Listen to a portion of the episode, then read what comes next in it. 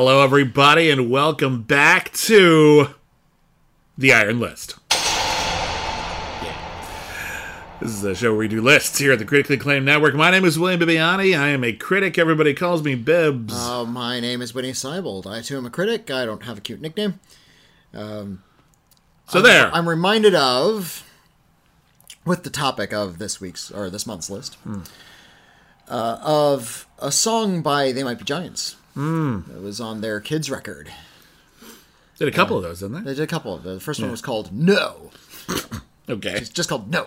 Next one was called Flicking the Lights On and Off. Uh, I think the second one was just Here Come the ABCs. Yeah. There was only Oh, wait, Here Comes Science, which is also really good. Uh, here, excuse me. The one I'm uh, song referring to is from uh, Here Come the ABCs, because it's about the letter E. It's called E eats everything, and every letter of the alphabet has a, a very particular diet. okay. Like, uh, and E, but E eats everything. Well, E is, Until I they think, the most commonly used letter in the English alphabet, I, I believe it is uh, until Yeah. and the they go through all of the letters of the alphabet, but E eats everything. Uh, you know, J, J only, only drinks juice, etc. They finally they finally get to Z, and Z eats E's. So I'm, Makes I you was- think. I'm coming up with this list, That and I'm like hum, humming here. to myself this little like alphabet song for children. Nice. Z eats Anyway, this is the Iron List. Uh, every month here at the Iron List, our patrons over at patreon.com slash critically acclaimed network vote for a topic for Whitney and I to do a competitive top 10 list. Whitney comes up with a top 10 list based on that topic. I come up with a top 10 list based on that topic. We do not talk about it beforehand. We don't even really discuss the criteria, although sometimes it's a little easier than others to determine what that criteria is because it was the month of April and April Fools, uh, we had a whole bunch of options on uh, this month's poll for things that had nothing to do with movies, like our favorite candy bars, which I totally would have done all the research for, and we would have like, gotten candy. yeah, it would have been a fun like foodie episode. mic, yeah. yeah, we didn't do. Uh, speaking of food, we had one option that was the best Los Angeles restaurants, that kind of thing. We had one that was the best board games, uh, the best classic video games, and. Um, Because we're I- old and that's what we have experience. yeah, with. we don't we don't we don't play we don't have a lot of time to play PS5. Sorry. Uh They're up to five now. yeah. Oh my God. Good luck getting one. And uh yeah, uh there was some support for the non-movie related options. Uh none of it was was quite enough to upseat the only movie related option we have, which is the next in our long-running series of films that begin with a letter. Now, most films do. Some begin with numbers, but if you spell it out, even those usually begin with letters. I digress. Thanks for spelling that out. well, uh, my point is this: we've already done the best movies that begin with the letter A, the best movies that begin with the letter B, and so on. And this month, here at the Iron List, we are doing the best movies that begin with the letter E. Now, there aren't actually as many as you'd think. I was looking over, like I, I So had my co- commonly used letter in uh, the English language, but for whatever not reason to start off a word. to start off, like there aren't as many. Like when you look at like, um, because what I usually do is I come up with like a list of movies, kind of off the top of my head, things that I deem important. But after I've come up with my short list, I want to make sure I didn't just forget something. Like, oh, I forgot something stupid. Like, oh, I can't believe I was doing the best movies with the letter C and I forgot Citizen Kane. So I'll look up, and they're like Wikipedia pages full of movies that begin with a certain letter, or so on and so forth. Uh, and I was looking at the page for that just to be thorough, and surprisingly few in the grand scheme of things. So this is actually uh, a bit a bit trickier because although having too many options is a bit of a problem, Yeah. having too few might force you to put some things in your top 10 list that ordinarily you wouldn't put in a top 10 list that maybe are going to get a little elevated Uh-huh. because the competition is a little unusually uh, uh, limited so I don't know. I've got some fun stuff on my I was list. about to say I got there, there's some pretty good bangers on Oh. that start with the letter A. I got some bangers. I just have a couple of things that I think are a little uh, people ordinarily might not make the top ten, but I think they're right. great, and I'm looking forward to recommending them. It's gonna be fun. um, I'll say this: uh, I didn't include um, the recent film Encanto, uh, the Disney animated feature, on uh, on my list. okay, Uh, I did put it on uh, my runners up at Same. the insistence of my son. Who just who just turned seven. He likes that one, huh? Uh, and he, yeah, he's he's he hasn't seen a lot of movies he likes, but he does like Encanto, and he really likes the soundtrack. And um, I seriously consider He, uh, putting it on there. I love Encanto, he- but I was said like, let's put- give it some time to, to said, marinate. But what he told me was put down Encanto, and then in parentheses put the word enchantment because that's what Encanto means. Nice. And he's right. That well, yes, that's true, and I, I'm I'm impressed with his vocabulary. Hmm. Good job, Yeah, Whitney's uh, son. his, his name is Henry. Okay, He- just turned seven. nice. Uh, yeah, so I, I do have on my list Encanto and parentheses enchantment. Nice. Uh, at my son's insistence, uh, but I didn't put it on my final top ten. Okay. Well, I respect that. Um, so beyond that, uh, there are only a couple more things to note before we get started. Uh, one, in case anyone at home is a little fussy, uh, we're not going to worry too much about articles at the beginning of a word. So, like, I don't know, the Emperor's New Groove would still be eligible, even though it's technically begins with a T. If you want to get really technical no, about no- it, Nobody alphabetizes we're going we're way. going with how it would be alphabetized so there's that the other thing and this is uh, how whitney and i like to do our top 10 lists is uh, the order doesn't really matter once you've hit the top 10 list of something they're all recommendations Yeah. we're Yeah. saying they're See- all great so fussing about over which one should be number 7 versus which one should be number 6 is kind of irrelevant we want you to see all these movies the only exception is that both whitney and i have picked a number 1 this is the one film which you know if space aliens came down hmm. and said we're going to destroy the planet until you tell us what you think is the best film that begins with the letter E. We have an answer for that. I don't put a lot of stock in that happening, but just in case, we've got you covered. All right. On that note, Whitney, anything else before we go want to get started? Uh, One one last note, Yes. uh, because I do have a uh, a film on my list that sort of slips through a loophole a little bit, Interesting. and that is uh, films uh, whose titles are not in English. Ah, so you have options are there. Yeah. typically uh, listed in American alphabetizing systems, Right. with the first letter of their article. Yes. Like um, uh, Il Postino means the postman. Right. That should go under P for Postino, but it's usually found under I for ill. right. Are you going to fudge this a little bit? You can put an L in there. Uh, I'm going to put an L in there. Okay, well, our one rule with because- this- but because I think I'm allowed because it was never released under a translation of its title. Okay. Well, my one rule, and I think we've, we've mentioned this before, it hasn't come up in a while.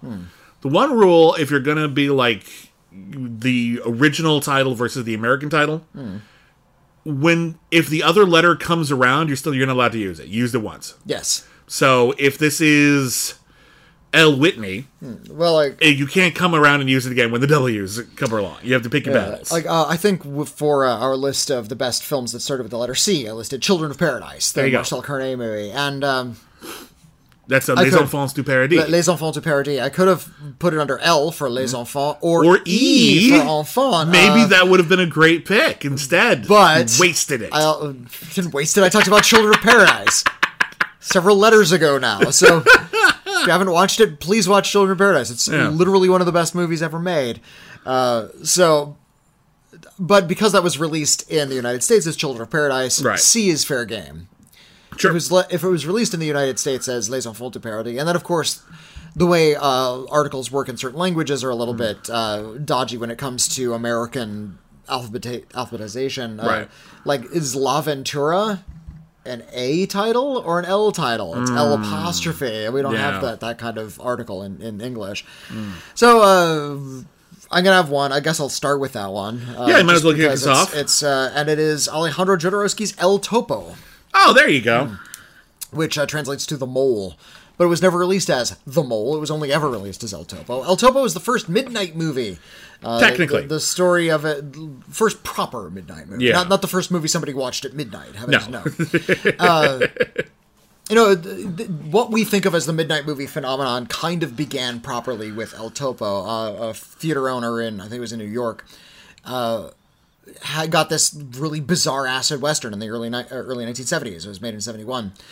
And uh, played it, from what I understand, played it during the day and got no audience. But Yeah. it was such a weird film that uh, he said, "Well, you know what? Why don't I just wait until the last movie's over and then show it? Show it after hours." And this is key. Mm-hmm. allow smoking. Not necessarily of tobacco. No. In fact, the association between like midnight cult movies and marijuana is very, very strong because of this. And you know the the idea of staying up late and getting high and watching a movie on TV. Oh, child, you are taking part in a grand tradition that goes back way many, many years. Getting high and watching bad movies after hours is something that your parents do. they, they, they, when, when weed predates movies, yes. I assure you, people were getting stoned on one thing or another and going to Nickelodeons and shoving their face into those little opticons and be like, oh my god, that, that cat tripped over a hose. Holy shit! Pass That- the laudanum. Yeah.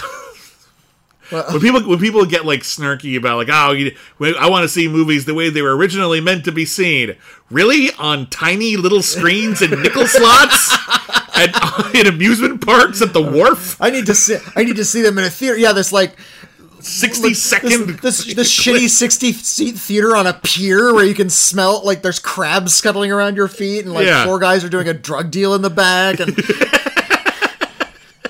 the purity of cinema. Give me a fucking break. Anyway. uh, El Topo okay. uh, by Alejandro Jodorowsky was not his first movie, but it was sort of like his first uh, bigger one. Big, you. Well, know, re- reached a larger audience. Yeah, reached reached an American audience. and it's uh, ostensibly a western. It's about a, a gunslinger and his young son, and uh, he speaks to his young son, saying, "You're you're grown up now. Bury your uh, a picture of your mother." And uh, the goal of this gunslinger is to like kill the gunslinging masters of the old west, but they're actually the gunslingers of the old west are spiritual gurus who each have their own uh, sort of surrealistic space that they operate in. And, Yeah, it's uh, it's like he's going through like um I don't know, like different levels of consciousness with everyone he Yeah, eliminates, and or there- there's a or very- opening up different chakras. or yeah, very wanna- deliberate Yeah. uh, spiritual symbolism in all of this, and there, you know, there's a lot of queerness and a lot of violence, and uh, there's eventually he is bested and uh, ends up having to, you know, move into a cave with some like outcast people who live outside of the city, and he becomes a monk inside the cave, and every every year they come out and they perform for the local village. Like it, it goes to all these Hmm. bizarre places. Meanwhile, his son grows up and also becomes a gunslinger and swears vengeance on his father. Uh, and it, and it all ends with immolation. it's trippy and wonderful. Yeah. I, I feel like there aren't too many movies anymore, and there even weren't a, a lot in the 70s that uh, sought to use movies as a spiritual conduit. Uh, Alejandro Jodorowsky has said in interviews that he uh, wanted people to use his movies the same way they would use acid. Yeah. Uh, like don't don't take a- you can take acid or you can see one of my movies. Yeah. Uh, so You're not meant to. You're not meant to just watch it as a normal movie. You're not meant to just get, take it literally. and Just follow along with the Hmm. like, plot. you're, so supposed really- to you're sort of supposed to, experience yeah, and meditate with Yeah. it and be really kind of deep inside of it. Um, yeah, as though these are uh, uh, thoughts that are going through your head. There's there's some controversy about the movie because Jodorowsky claims to have committed uh, a really horrendous crime on the set. Uh-huh. He said that he claims to have done this. Yeah. Other people have said that's the kind of bullshit he says to sort of make himself seem more salacious. Well, he- he- and the he- person he, uh, yeah. allegedly insulted was already dead, so there was no uh, Yeah, no, no, way to corroboration. substantiate. Yeah, he even it. he, he's also claimed that in an effort to try to get his movie seen, he put himself out there as this. Uh, It's like- it's horrible, It was a ra- horrible ragamuffin. It's like a Yeah. criminal artist, Uh, and uh, that, that made it more interesting. And uh, you know what? No matter how you slice it, even in the best interpretation of that, that's fucked up. That's a shitty thing to do. That's Uh, shitty in the best scenario. In the worst scenario, it's unforgivable. Yeah. Uh, so that's you're gonna have to choose what to do with that. Uh. What- whether what- whether what- you're look- comfortable watching the movie or or, or uh, not, uh, it is he's he's a significant filmmaker in terms of his influence. Uh, in terms, I mean, this is the midnight movie. He, didn't- This- he didn't well, do that on purpose, but it happened. And- it, it happened, and also Yeah. it, it took on uh, took off in the underground in a big way, and a lot of his movies started taking off. Like uh, the, the Beatles were a big fan of his movies, Yeah. and they talked up his movies a lot, and uh, they made him a lot of movie for this. Uh, horrendous asshole named Allen Klein who uh, t- t- like owned his movies and in fact you couldn't get Alejandro Jodorowsky's for movies for a long time b- just because Allen Klein was a dick and he didn't want to let them go I remember. I remember when they first like came out on DVD proper. It was like a Um, big fucking deal. yeah. uh, if you remember uh, the band The Verve yeah. uh, they had a, a hit called "The Bittersweet Symphony." Yeah. is that what does that Alan to do Cl- with it? well, here here's here's how Allen Klein plays into that. I'm very curious. They got no royalties for that hit song. okay. They got no money. Huge hit. Uh, you know, got all the money. Songwriters, the Rolling Stones, oh, because they because they yeah. sa- they sampled an orchestral version of I think it was um, Oh, uh, not Mother's Little Helper. It was, a- it was a Stone song. yeah. They sampled an orchestral version of a Stone song, and because of that, Allen Klein said, "I'm going to sue the pants off you." He did. They got songwriting credit. They got all the royalties, and they didn't get the rights back to that movie until Allen Klein fucking died. Uh, one second here. The, the Rolling Stones song is called "The Last Time." It's from Oh, 1965. this could be the last time. Yeah, yeah. Yeah. Um, uh, yeah, Allen Klein also owned uh, Alejandro Jodorowsky's uh, yeah. filmography. Yeah. Uh, his, I love Alejandro Jodorowsky. I love just the way he swings for the walls with his deep aspirations to do something uh, deeply spiritual and strange with cinema. Yeah. Uh, my favorite of his is The Holy Mountain. Uh, Yeah. and the the films he did kind of recently about his own youth. Uh, one was called Endless Poetry. One was called uh, The Dance, Dance of Re- Reality. Dance of Reality and Yeah. Endless Poetry. Uh, both excellent movies about sort of content, Yeah. coming to terms with your own youth and your space as an artist in the world. yeah. I recommend El Topo, but once again, Controversial. controversial. Uh, l- Yeah. Look up information, figure out what you think, what the truth is, because it's kind of Yeah. hard to suss out. And Yeah, uh, and depending on how you feel, might have a serious impact Yeah, on whether or not you even want to see we it. even want to see it. If if it if it's uh, pulls any triggers for you, yeah, don't don't see it. I'm not going to no encourage need. you. Uh, Yeah, but like it is, it is. Again, sometimes shitty people make impressive cinema. We've seen this time and time again, and in fact, uh, I have one.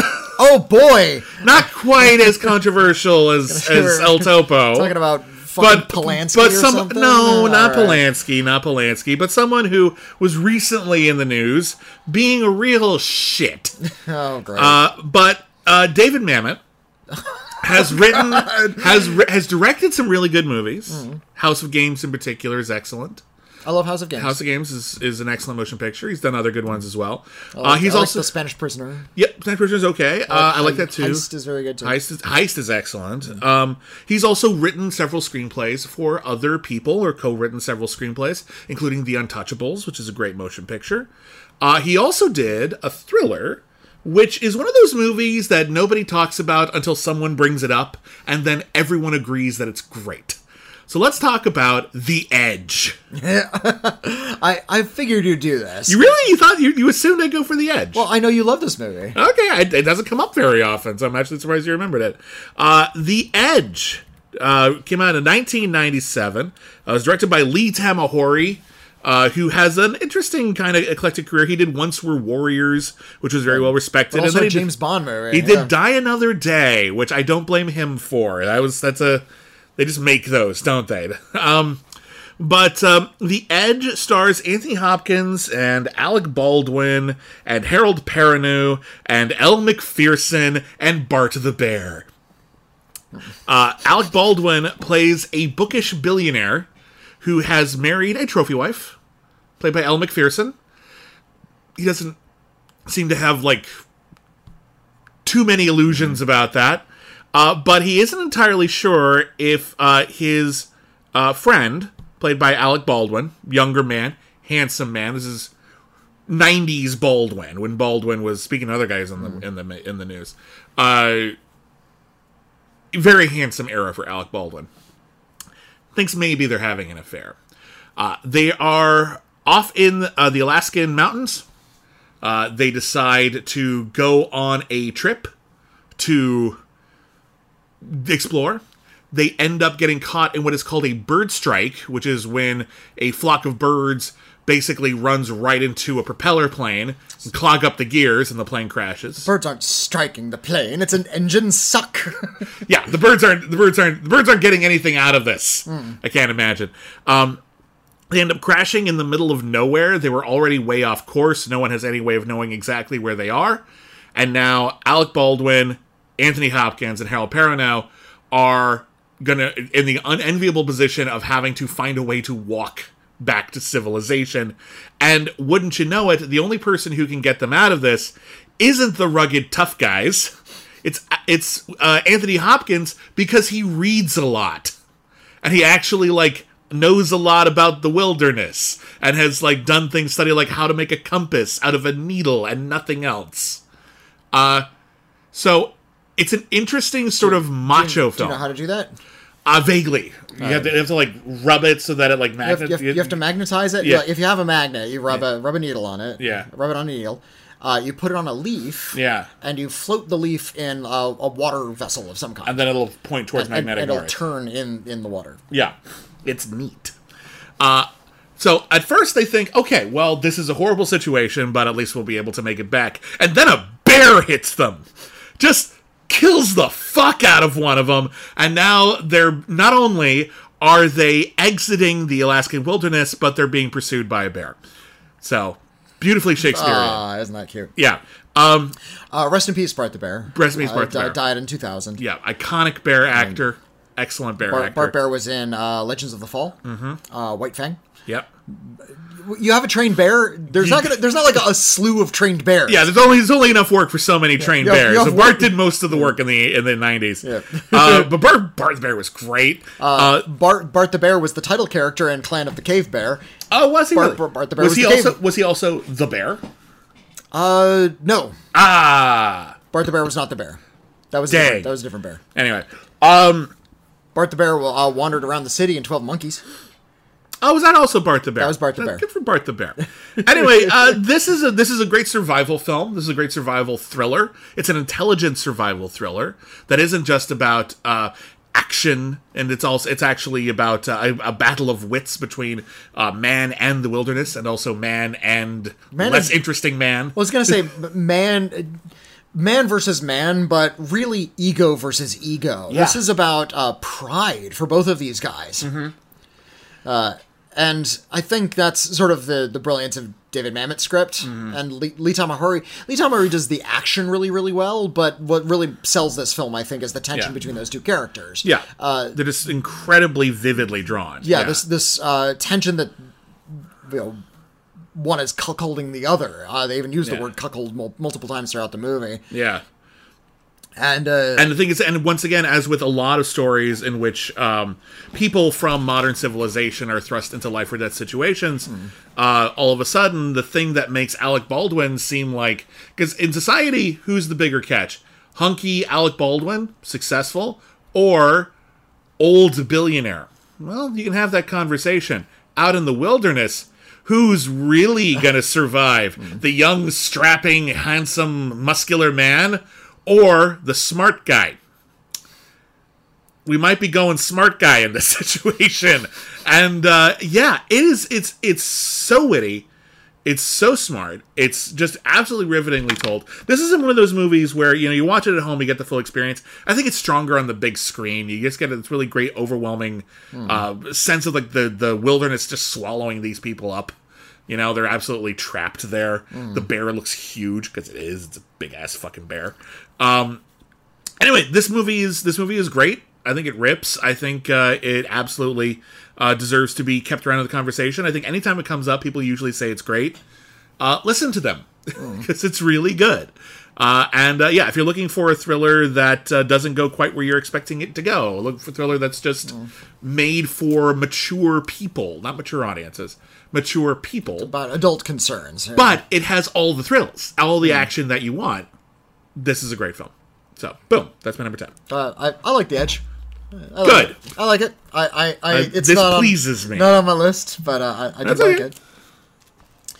What you got? Um, What's your number nine? Let's see. Well, I, I did a cult movie already, so I'm going to do another cult movie. Do it. Keep them together. All right. Uh, Paul Bartel's Eating Raoul. Oh, I've never seen this. Oh, really? Yeah. this this is a, a delightful little piece of. I love Paul Bartel. Yeah, Paul Bartel is great. Um, Paul Bartel and Mary Woronov came as a package deal, and whenever they show, they they they they weren't a couple. Yeah. Uh, Paul Bartel was gay. Uh, they they weren't ever dating, but when you saw when you saw one, you saw the other. They always Hmm. Yeah, came together. 99 times out of Like, 100. these sometimes two, you might see Mary alone, but it- usually it was the pair. They're these wonderful character actors. They did a lot of like Corman films together. Mm-hmm. Paul Bartel ended up directing quite a few films, and Mary Woronov was in them. yeah.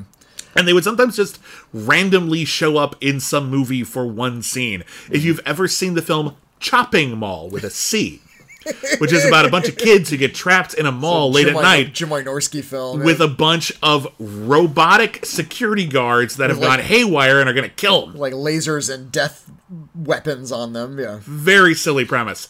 Uh, there's an opening uh, like press conference where they're introducing the security robots, and they're not important to the plot.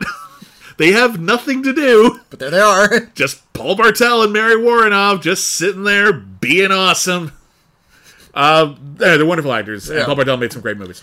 Yeah. Uh, this wasn't his first film. He did Death Race 2000. Mm-hmm. Uh, he did a film called Cannonball, uh, which is another race movie. Yeah. Uh, and then he did uh, Eating Raoul, which is a cannibal movie. ah, Eating Raoul is literal. okay. So there's a guy named Raoul. There's a guy named Raoul, played by eat him. Uh, uh, Raoul is played by Robert Beltran, who would go on to play Chakotay on Star Trek Voyager. Oh shit! I didn't know he was in that. Yeah, yeah, Oh, he's, neat. He's Raoul. Cool. Uh, Paul Bartel and Mary Woronov play a married couple uh, named the Blands, and nah. uh, when a drunk, like a drunken, perverted swinger guy sw- wanders into their apartment and uh, and assaults Mary Woronov, like starts to go after her. Paul Bartel uh, defends her by hitting him on the head with a frying pan, and he Yeah. dies. Oops, killed him by accident. Okay. Spoilers. Uh, But they figure, wait a minute, he's just some. They, they, I think they even say he's just some rich pervert. We'll just keep his money and and uh, and we'll just sort of cut up his body and and and n- none's the wiser. And they say, wait a minute, that actually got us a lot of money. Maybe we could keep doing this. so they they lure uh, like they lure people into the apartment like through a promise of sex fetishes and then end up murdering them and taking their stuff yeah. uh, Raoul, uh, who is goes who's going into their apartment because he's in their hire. He's uh, Paul Bartel also owns like a wine company, I think, and uh, finds the body and says, "You know what? We're I think uh, we can sort of go into an arrangement. I will uh, dispose of the bodies for you. I get to keep all their other stuff, like their cars. I know how to fence that stuff, right. uh, and." He's the one who's going to dispose of their bodies. They enter this like tidy little arrangement. Uh, and of course, Raoul begins making the moves on Mary Woronov. There's you adding a little bit of tension there. Uh, it sounds like a really deep kind of Hitchcockian thriller, right? Uh, there's a movie that came out uh, about 15 years later called Shallow Grave, which is kind of similar about uh, people who uh, find a dead roommate and they decide to uh, Yeah. uh, dispose of the body, and how that the guilt of just that act kind of weighs on them. Yeah. Uh, there's no guilt in this. It's actually just kind of peppy fun. kind of have, have a little bit of a party murdering these people and killing them. Because Paul Bartel, he's a bit of a kook. Uh, when Paul Bartel and Mary Woronov show up in a movie, you know you're in for a treat just because it's probably something a little bit weird. Uh, we reviewed a really wonderful film, uh, wonderful TV series on Cancel Too Soon called Bone Chillers. Oh, Uh, yeah. one, one I'm very fond of. Uh, and when when Paul Bartel and Mary Woronov showed up in like episode six, it's like, oh, now I know where we are. We're way over here in the cult corner. This, this is a bizarre thing. I this I understand what's going on. Eating Raoul was sort of like the clarion call of, of those two, even though they had been around for a while. Um, oh, uh, was was rock, rock and roll high school was after this, I think. No, Rock and Roll High School was like late seventies. Uh, Eating Raoul was eighty two. Yeah, uh, PJ Rock and Roll High Souls had that was- brief blip in like seventies. 79, Yeah, the late seventies. Yeah, Rock and Roll High School is awesome, by the way. If you've never seen Rock and Roll High School, It's, like got a legit good movie. It's yeah. got so much. It's got all the teen energy you want from anything. Is just Mary Woronov plays this evil principal. Pr- Principal, fucking great. Principal Togar, I think is her name. yeah, and then I think uh, in the Rock and Roll High School Forever, she comes back as Principal Vader. Yes. I didn't see Rock and Roll High School forever. It's not very good. It's yeah. fine. You can watch it on TV, but it's not very good. The original is where it's all out. PJ Soles should have had a huge career. I don't know why she didn't. I, I think people know the, the bit of trivia about Rock and Roll High School that uh, Hmm. it's a Corman joint, and Corman wanted to make Disco High.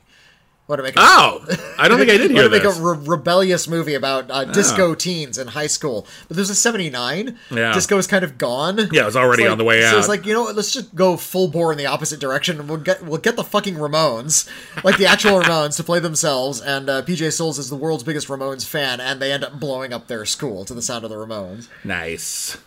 And uh, there's also a six foot tall anthropomorphic mouse as a character in the movie. Yes, it does not end well for that mouse.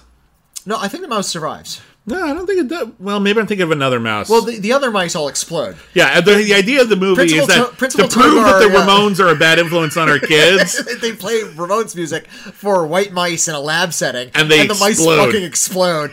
Uh, so there's a big scene at the Ramones concert where you all of a sudden see there's a like six foot mouse entering the concert, like it's just and, a guy in a mouse costume. and they and they stop the mouse to say, "This music makes mice explode," and he holds up a pair of headphones. Okay, you're good. okay, I don't remember it as vividly as you do. I re- okay, I'm the glad. mouse It, has a pair of headphones. I'm very glad that it worked out. I haven't seen this movie in a while. That's rock back, and roll school. Back to eating Raoul. But Back to eating, eating. eating, Raoul's is a, a, a sick, nasty little piece of business, and it goes Oh in, into a pretty, pretty dark Tales from the Crypt kind of place. It is a lot of fun. It's very subversive. It's very sexual, uh, and in that sort of out on the edge sort of way. Um, yeah, please, please seek it out. Um, it was one of those cult movies that was like really difficult to find for a long time, and then Yeah. eventually the Criterion Collection swept it up. So it's on the Criterion channel. Nice.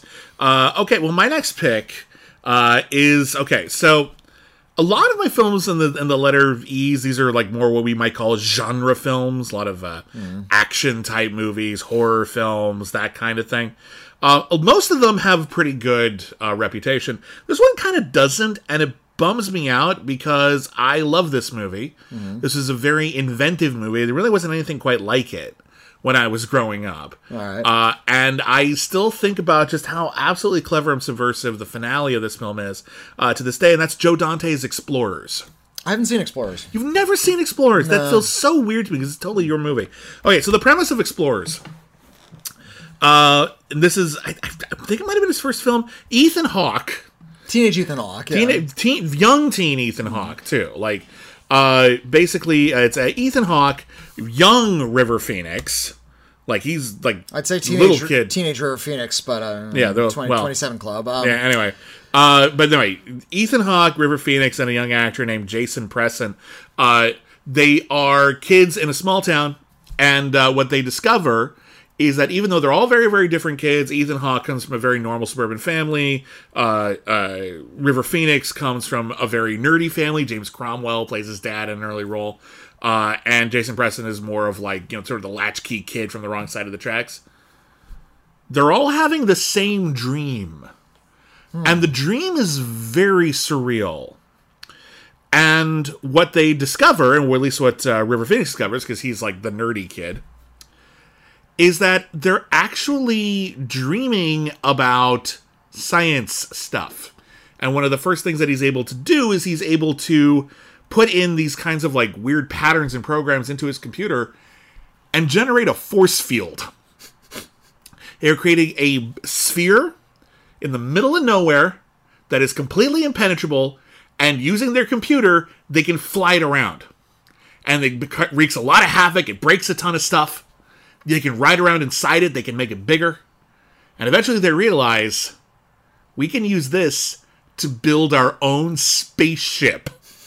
So they do out of junk that they find in like a junkyard.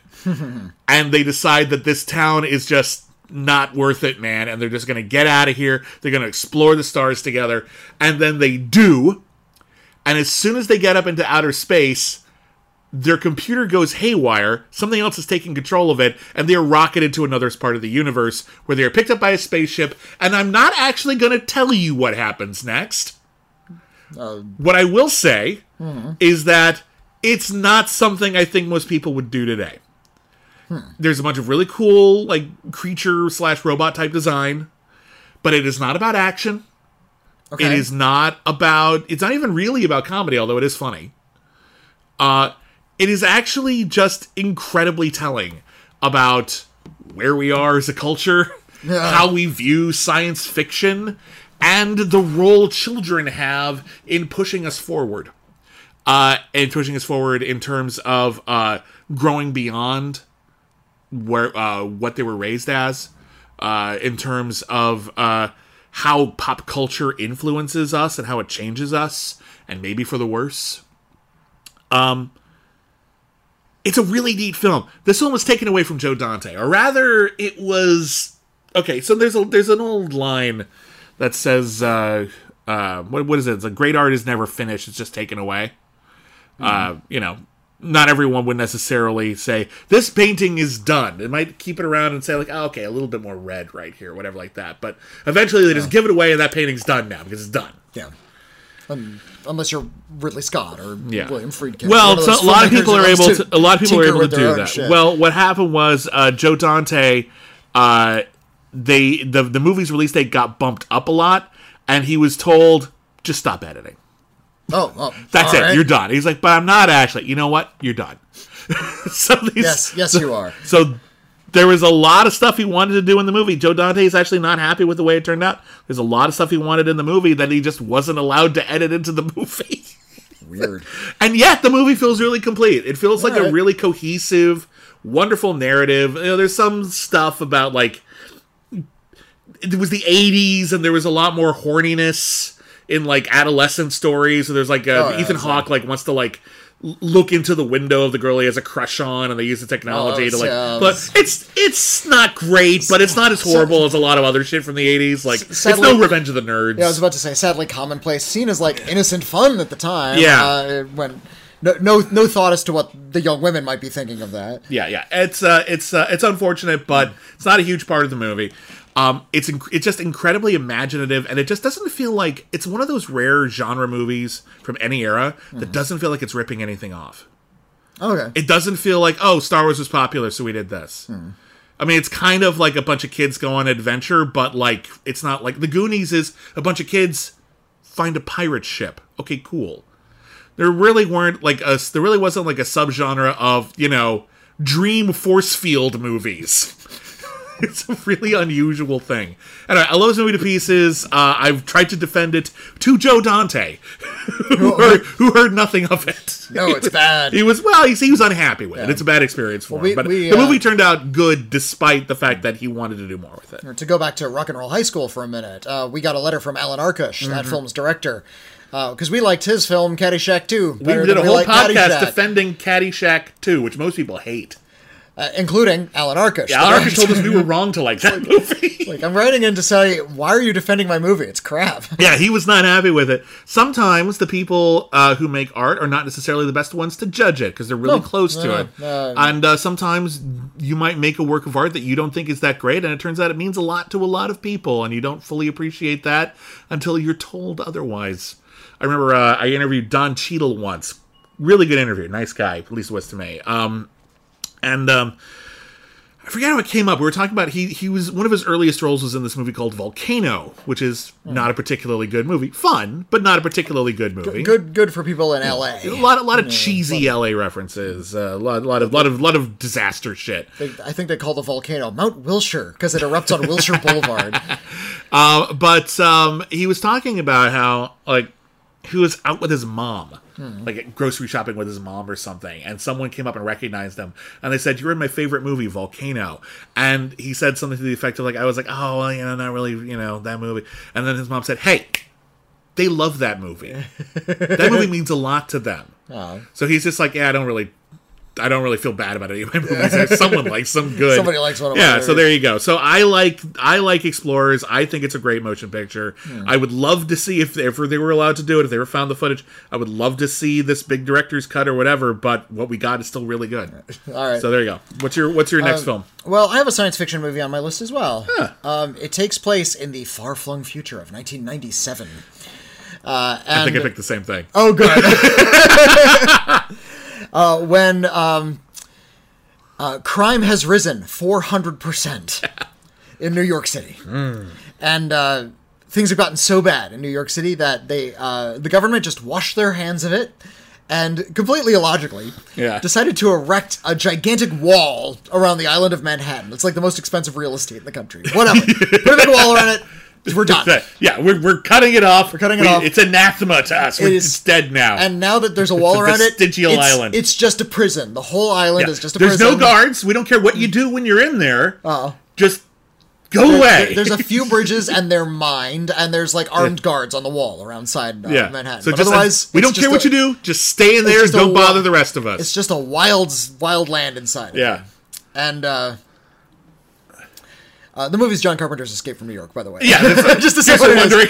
how many other films is- there are with this Uh, concept. is- Escape. Fr- this is Escape from New York. Uh, It's a really terrific film from the the early '80s, and uh, the plot of the movie is into this New York-sized prison. Uh, wouldn't you know it? The president, who is inexplicably English, played by Donald Pleasence, Eh. uh, the American president, uh, his plane crash lands because there's a terrorist attack on Air Force One. Yeah. and he gets in a little escape pod, and, he la- and the escape pod lands in New York. Uh oh. Now he's got a little tracker thing on his wrist, so Yeah. they know where he is, but they need somebody to go in and get them. Yeah. Uh, is Lee Van Cleef going to do it? Oh goodness, no!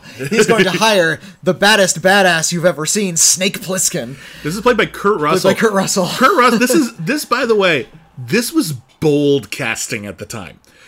In when Escape from New York came out, Kurt Russell was not a badass.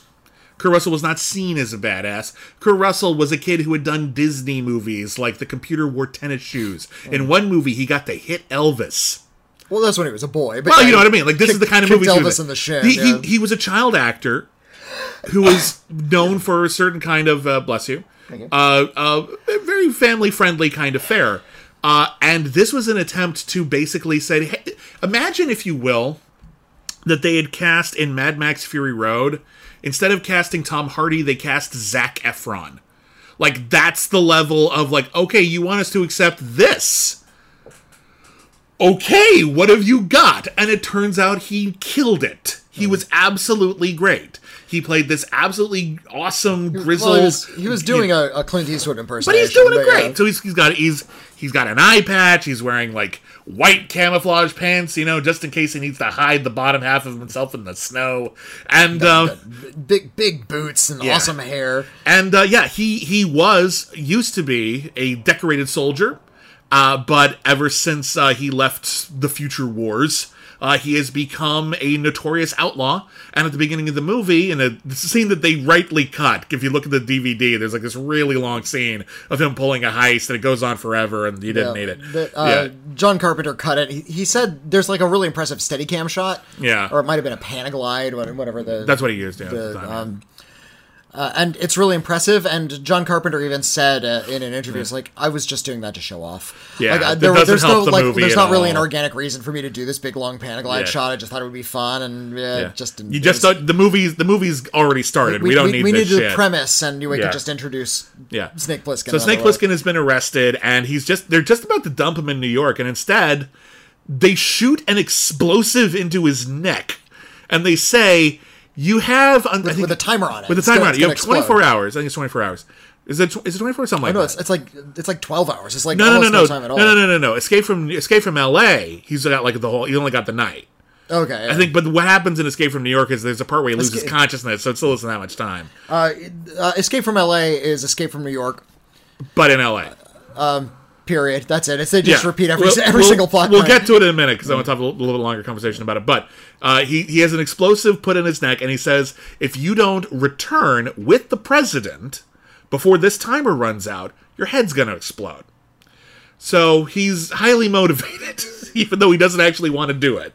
And they dump him in the, they dump him in New York, and he's got to find the president. He's got a motion tracker. He quickly finds out that the president's like motion tracker bracelet was immediately just like It was put on Buck Flower. yeah, just just some random guy Yeah, just so- grabbed it off of the president. Now he's been walking around with it. I- I'm I'm the president. Yeah. That that actor who plays that bum, Buck Flower, play, plays he played the bum in every single John Carpenter movie. He If was, you- he was in Prince of Darkness. Yeah. He was in Village of the Damned.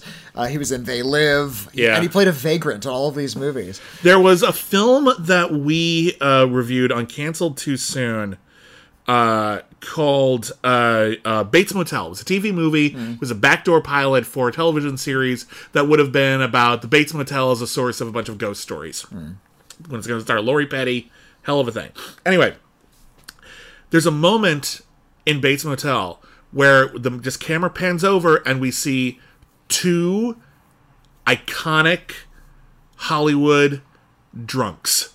Like guys who always play drunks and they always play homeless people. Uh-huh. Usually they play homeless drunks. Buck Flower and Carmen Filpi in the same film at the same time. Did you ever see the movie legends P- meet. Did you ever see the movie PCU? I saw the movie PCU. There's a there's a there's a subplot in the movie PCU where there's a guy who is majoring he's he's, he's writing his thesis on something called the Caine Hackman theory. And the theory goes that at any given second on television, there is either a Michael Caine or a Gene Hackman movie on TV. so he's literally just watching TV and nothing else the entire movie, except right at the end when he's watching TV and he goes, Oh my god, I did it. I've gone too far. Caine and Hackman in the same film. This is my thesis. I did it. That's when Buck Flower and Carmen Filpi show up. That's as homeless drunks in the same movie. It's that level of mind blowing. That's, that's Buck Flower in Escape from New York. Anyway, Uh, the- but anyway, he's got to he's got to meet the- a whole bunch of cool supporting the- characters the and fight a whole bunch is- of people. yeah, the, the president is in the, the custody of the Duke of New York, played by Isaac Hayes. Yeah. uh, and he is uh, touted around town by Cabby, played by Ernest Borgnine. Yep. uh, a lot, lot of great character actor faces. meets a criminal movie. mastermind called Brain, played by Harry Dean Stanton. That's and his girlfriend's played by um, Adrienne Barbeau. Adrienne Barbeau, and it's just a whole bunch of really memorable, exciting characters. There's a great whole bunch of great action set pieces, like a car chase through the minefield, and he's got to like fight like this I- I giant wanna- Conan warrior and a bat and like a battle royale to That's- the yeah, death. the- and- the- yeah. You're making it sound like it's an action film. The action is actually really subdued in this movie. It's, Yeah. it's more like this like bummer contemplative science fiction thing. I was kind of getting to that. Uh, this where, is before uh, action movies were like wall to wall action. Yeah, so there's Yeah. like there's a few chases. There's that fight scene in in the uh, gladiatorial arena. yeah. uh, like he fires his gun once and jumps through a wall, which is clearly just like Yeah. some drywall. Well, it's a very Uh, low budget film. yeah, yeah, and in fact, uh, John Carpenter I think did a really really great job making it look bigger than it was. Yeah. there are a lot of movies I've seen where like the ideas are pushing against the boundaries of the budget. And Yeah. John Carpenter was always really good about working uh, clever ways around that. So it wasn't shot in New York. Mm. No. There's one shot of the New York at the, at the beginning. Yeah. And they make it look like a pan shot, but they pan into darkness, so there's actually a clever edit in there. And then Yeah. they pan over, and I think they're shooting in Toronto. There's at least one but- shot where uh, it's like they're in like supposedly in Central Park. They're just in a park, Uh-huh. and there's a matte painting of New York in the background. And the person who drew that matte painting, James Cameron. Cameron. yeah, that's so, fun. yeah, uh, so got some uh, talented special effects folks, uh, and uh, the way uh, they sort of were able to sort of get some production design in this really Yeah. low budget movie was they went to um, was it Chicago that I think recently had a big fire Yeah, uh, wherever that is they actually shot it. This a big portion of the city had a big fire, and everything was really kind of burnt out. It looked kind of post-apocalyptic. They just ran in there with cameras, Yeah. and shot Escape from New York. They sprayed down the streets so they could light big spaces, Yeah. And now they have a ruined city. It looks like they had like really big production value. yeah. Uh,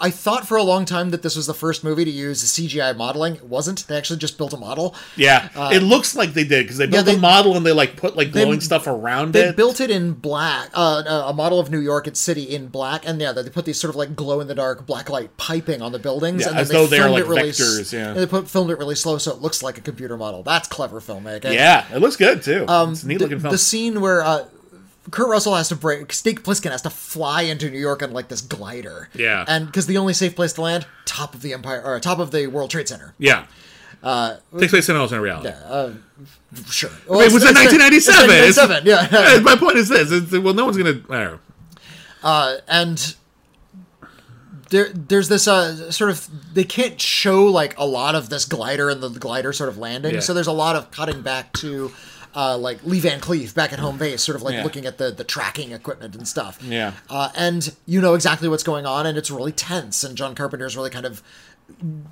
uh, atmospheric synth score is really really strong, so you're getting a lot of feelings through it. Uh, and so we're not actually seeing anything, but we're getting all of the important feelings out of it. We're getting all of the thrill. Uh, that's just Yeah. f- f- low budget filmmaking. Well, at its, that's what I wanted to get to. There's a lot of like a lot of the stuff that an Escape from New York did.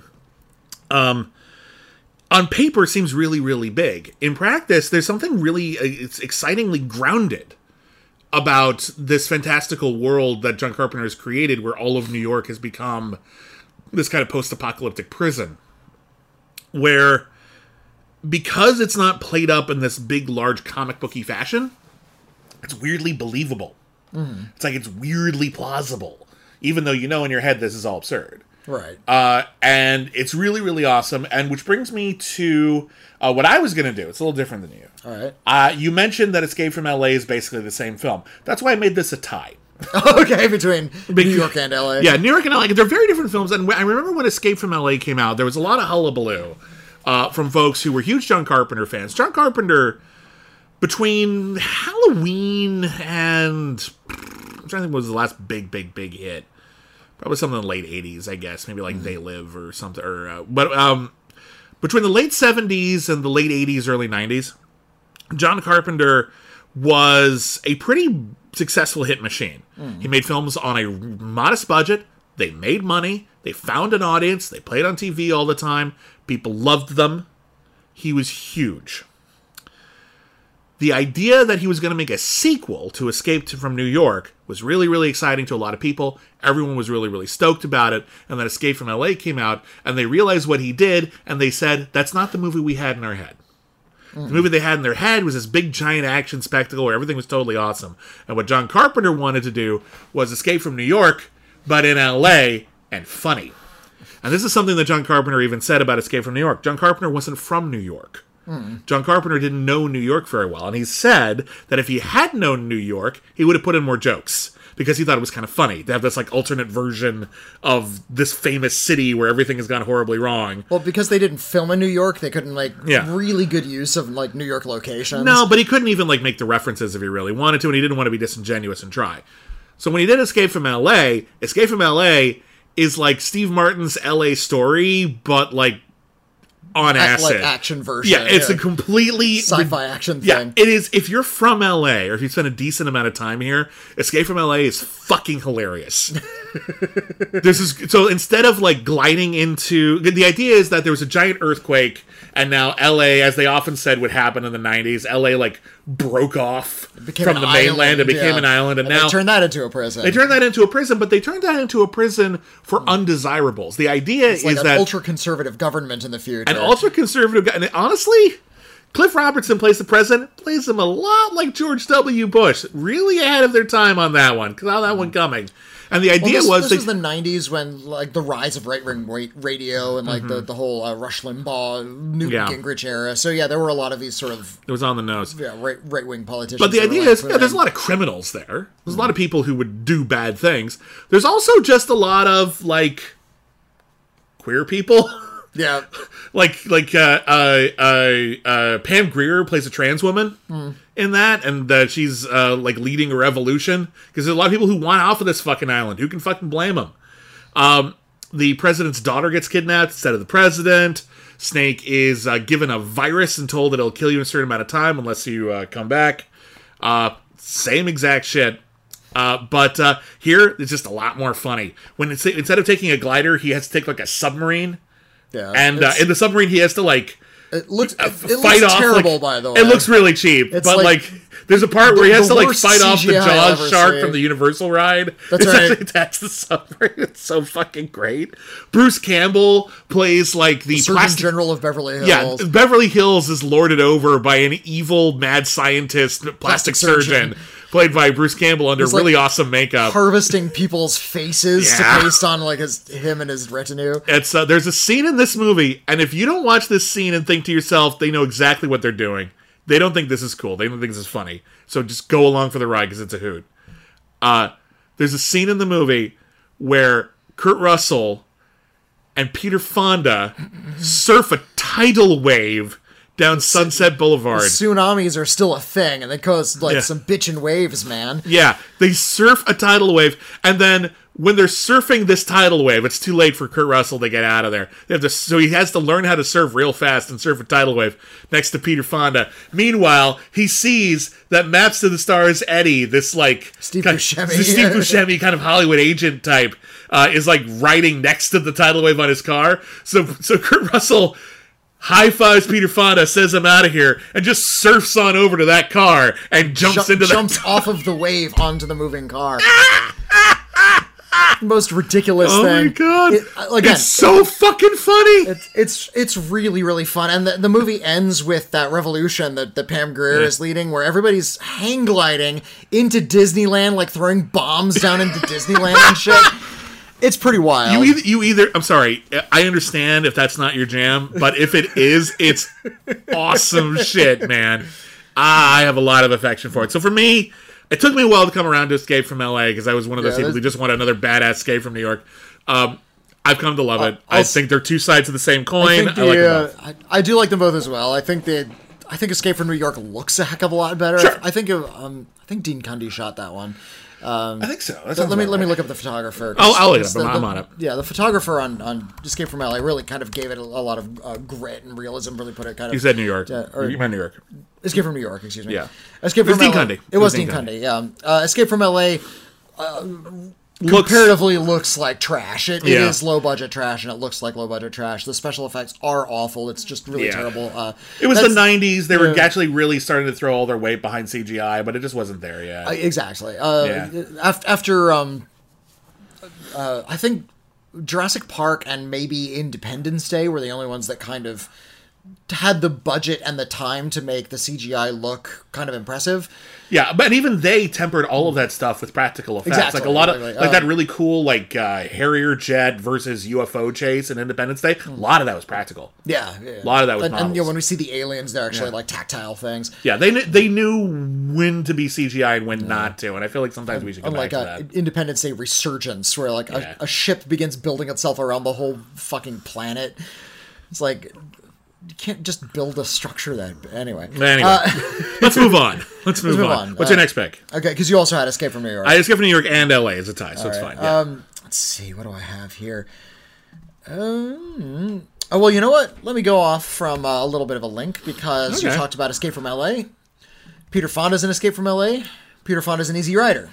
This is maybe one of the most embarrassing movies I haven't seen. You haven't seen Easy Rider? It's I know Uh, it's such an important motion picture in terms of like Hollywood history and the careers of the people involved, and yeah, just never came up. yeah, it's it's it's Keep me to get around to it. pretty uh, pretty pretty pivotal movie. It actually took me a little while too because um, Yeah. it's one of those. Uh, it came out in 1969. Uh, one of the more important uh, independent films of the time that sort of ushered Yeah. in what was called New Hollywood. That is, uh, people who were educated in film schools were uh, finally directing films. Yeah. Uh, people before that kind of felt it out. Did- There wasn't like a film school as Yeah. as it were. There was You people- apprenticed or you got your yeah, job you on a set and you worked your way up. The idea yeah. of being educated in college on the art of film and studying this great, great uh, vast swath of films that came before was a little bit of a new concept. Hmm. and that's how we uh, got and Martin uh, Scorsese. It's how we yeah, got that, Coppola. that yeah. generation of filmmakers, Scorsese, Coppola, Spielberg, George Lucas, even, Yeah. uh, and and yes, Dennis Hopper, who directed this one. Uh, yeah, we're all sort of film educated, and they were all trying to do. Uh, we actually re- uh, recorded an episode about uh, the film Shoeshine Yeah. by Vittorio De Sica, which was a little bit of an antidote to the um, melodramatic artifice of Hollywood, and that's what New Hollywood was trying to do, is trying to cut through all of that artifice. And um, this is very much like uh, On the Road, where we're telling people, leave, leave your home, leave society, be part of the counterculture, just take to the road, and uh, you know, li- live with hippies, take drugs, do crime, and America deserves it. That that's that's the message of something like Easy Rider. Yeah. What's And the yeah, plot of Easy Rider? Uh, it's about motorcyclists. Go on. That's the plot. okay. No, it's about um, uh, these two motorcyclists who are drug smugglers. They're taking uh, cocaine from uh, Mexico into Los Angeles, um, and uh, yeah, they kind of ride around the country. They end up in New Orleans at one point, which is not between Mexico and Los Angeles. They just sort of uh, yeah, they're hippie hippie communes, and uh, throughout we kind of get this sense that there is this kind of entropy going on in Los in the United States that culture is sort of broken down. And the only way to really survive is through this uh, near nihilistic view of riding riding the the roads on your motorcycle. Yeah. Uh, you know, just have sex and kind of disconnect. And whenever they try to uh, latch onto anything, uh, it, it doesn't really go so well. They end up picking up uh, a, a few uh, uh, companions on the way. Uh, mo- no, most notably, Jack Nicholson is in one of his uh, more early notable roles. and he starts sort of falling for this lifestyle. It's like this. I, I think I could kind of do this. Things don't end well for anybody really. The country essentially fights back against this against this lifestyle. That's sort of you know we're gonna we're we gonna, can't have any of that. we're, we're gonna sort of go off and be counterculture and like the extreme right wing culture kind of by the end of the movie kind of destroys all of that. Uh, Karen Black is in it. Uh, Toni Basil is in it. It's uh, what I was really uh, astonished to find is uh, there's a lot of films from the 1970s that I heard a lot about. Of uh, heard a lot about as a youth. I was born in the late 70s, I, so I, I wasn't watching these movies. So I've heard about things like Easy Rider and Saturday Night Fever, about these sort of light, frothy, fun movies about how great it was to live in sort of the, these like outsider cultures. These are actually some pretty dark movies. Saturday Night Fever, most shockingly, you think that's just going to be oh, oh, it's fun. It's the white suit. It's you know yeah, it's a dance movie, having a right? and we're gonna dance. Everyone's No, gonna have dancing, and it's fun. There's like a lot of like struggle and drugs and cussing, and there's scenes of sexual assault and suicide in that movie. It's really, really rough stuff in Saturday Night Fever. And same with Easy Rider. Easy Rider is not fun. You know, it's the, the same kind of shock you might find the first time you read On the Road. On the Road isn't about being free. It's about freedom kind of being your only option because the rest of the rest of the world is so awful. Right. And I feel the same way about Easy Rider. I'm watching this and I'm just getting more and more depressed as these people fall down this pit of aimlessness that is kind of their only freedom, but is the same thing that's going to destroy them. Uh, it's great. Cool. It's a wonderful comment on what was going on in America at the time. Uh, Peter Fonda has the nickname of Captain America. He's got a Stars and Stripes helmet. You can consider it a Captain America movie if you like. Easy Rider is the best Captain America movie. Okay, the guest is the best. Uh, Okay, yeah, but the guest is yeah. actually the, well. The guest is more of a U.S. agent movie.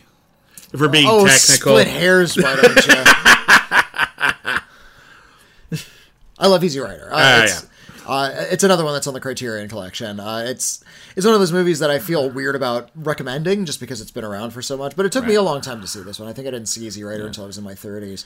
So I, yeah, I give you a little bit of grief. But Well, took me a while. Well, speaking of grief, because I know you're going to give me some shit for this, but uh, you know, we're talking about the generation of uh, you know the the that new Hollywood, Hollywood, generation yeah. where people uh, emerged from film school and they made films like Easy Rider and they made films like The Godfather and they made films like Star Wars and then they kept making films like Star Wars. But at least a couple of those other Star Warses are good, and I'm going Well, to give Star, some Star Wars became the establishment, unfortunately. It did, Yeah. but I'm going to give it some credit because The Empire Strikes Back fucking rules. Yeah, whatever. I know when he's when he's going to be dismissive, he's going to do his he's he's too cool for it. He doesn't he doesn't like Whitney yeah. after all these years doesn't understand why all you kids are eating those apple jacks. Because those they don't taste like apples. You understand that, right? let me, let me explain something to you real fast. Not that long ago, and I mean like within the last year or so, I tried apple jacks for the first time. oh, all right. They tasted like apples. I don't know what the fuck is wrong. Well, they what- taste what a little like apples. They got a little cinnamon on them, but they taste a little like apples. What the hell is the matter with parents in those commercials? More, more accurate uh, accurate description would be uh, sugared cardboard. Those things taste like crap. Okay, well maybe I'm eating shitty apples. My point is this. My point is this: Old man Whitney doesn't care for Empire Strikes Back. Grump, Uh, grump, grump. Yeah, Okay. it's fine. Direct your hate mail toward me. It's fine. No, no, it's fine. It's fine. He's, I, I- he's totally don't, entitled. I don't hate the movie. I don't No, hate the movie. I but just- you you prefer the original, which I can appreciate. I, think the original is very, very much of, Yeah. of all the Star Wars I've seen, and I've seen all fifteen of those movies. Yeah. uh, I, I think the first one is the best one. I think there's a great argument to be made for that. I honestly think Hmm. that for me, it's between the first two.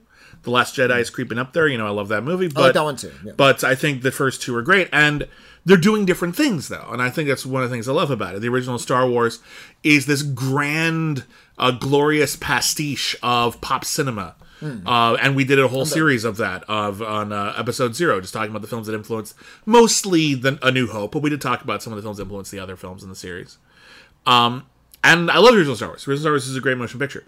Uh, it is about recapturing, you know, youth. It's about basically telling all those Flash Gordon stories the way kids actually thought they were. kind of experience them. Well, then, Yeah, like you know, we the kids weren't didn't notice the budget; they just noticed the imagination. Well, what if the movie could match what the kids saw in their heads? That's what Star Wars was. Empire Strikes Back was about taking that and now subverting it and doing something a little bit more adult with it, a little bit more thoughtful with it, and actually kind of contradicting some of the things people thought they knew. So, what seemed really, really clear cut oh, there's that Vader guy. Yeah, I killed your dad. Yeah. We would uh, never subvert your expectations by uh, contradicting what we've set up in this film, in the second film in the trilogy. Well, no, no, no, no, no. well, that would that would ruin everything. First of all, they weren't using the word trilogy. I know. I, whatever. Who cares? I'm I'm making a parallel here. My point is this. Uh, that's the one where all of a sudden, what you thought you knew, you didn't, and it turns out the main bad guy for the whole series was the was Luke Skywalker's dad. Spoiler alert. All right, we've got a, a film in which the main cast, the cast that everyone loved and saw multiple times over and over again in the theaters, get split up and they actually have to spend most of the film in parallel storylines. That's actually kind of a bold choice for a genre film. Uh, usually, genre film sequels were about sort of rehashing what had been done in the past. Here, we're actively trying to go beyond that. Previously, we only had a couple of minutes of someone saying, "Hey, the Force is a thing." Well, now we actually have an entire subplot where Luke's in every learns sing- a little bit more about what that means. and he learns that uh, basically a lot of the shit that he took for granted isn't real. And indeed, the important thing is to achieve a higher state of consciousness and to get over the idea that violence is going to solve all of his problems. And they actually like become one with the universe, which of course he rejects and at the end because of plot reasons. Which you know, that's the plot, isn't it? Uh, there's a lot of really, they- they'd like continue to pursue that in Star Wars instead of, and, and you know when you finally know the Force, it's like you'll ascend into light or something. well, they do that in Last Jedi.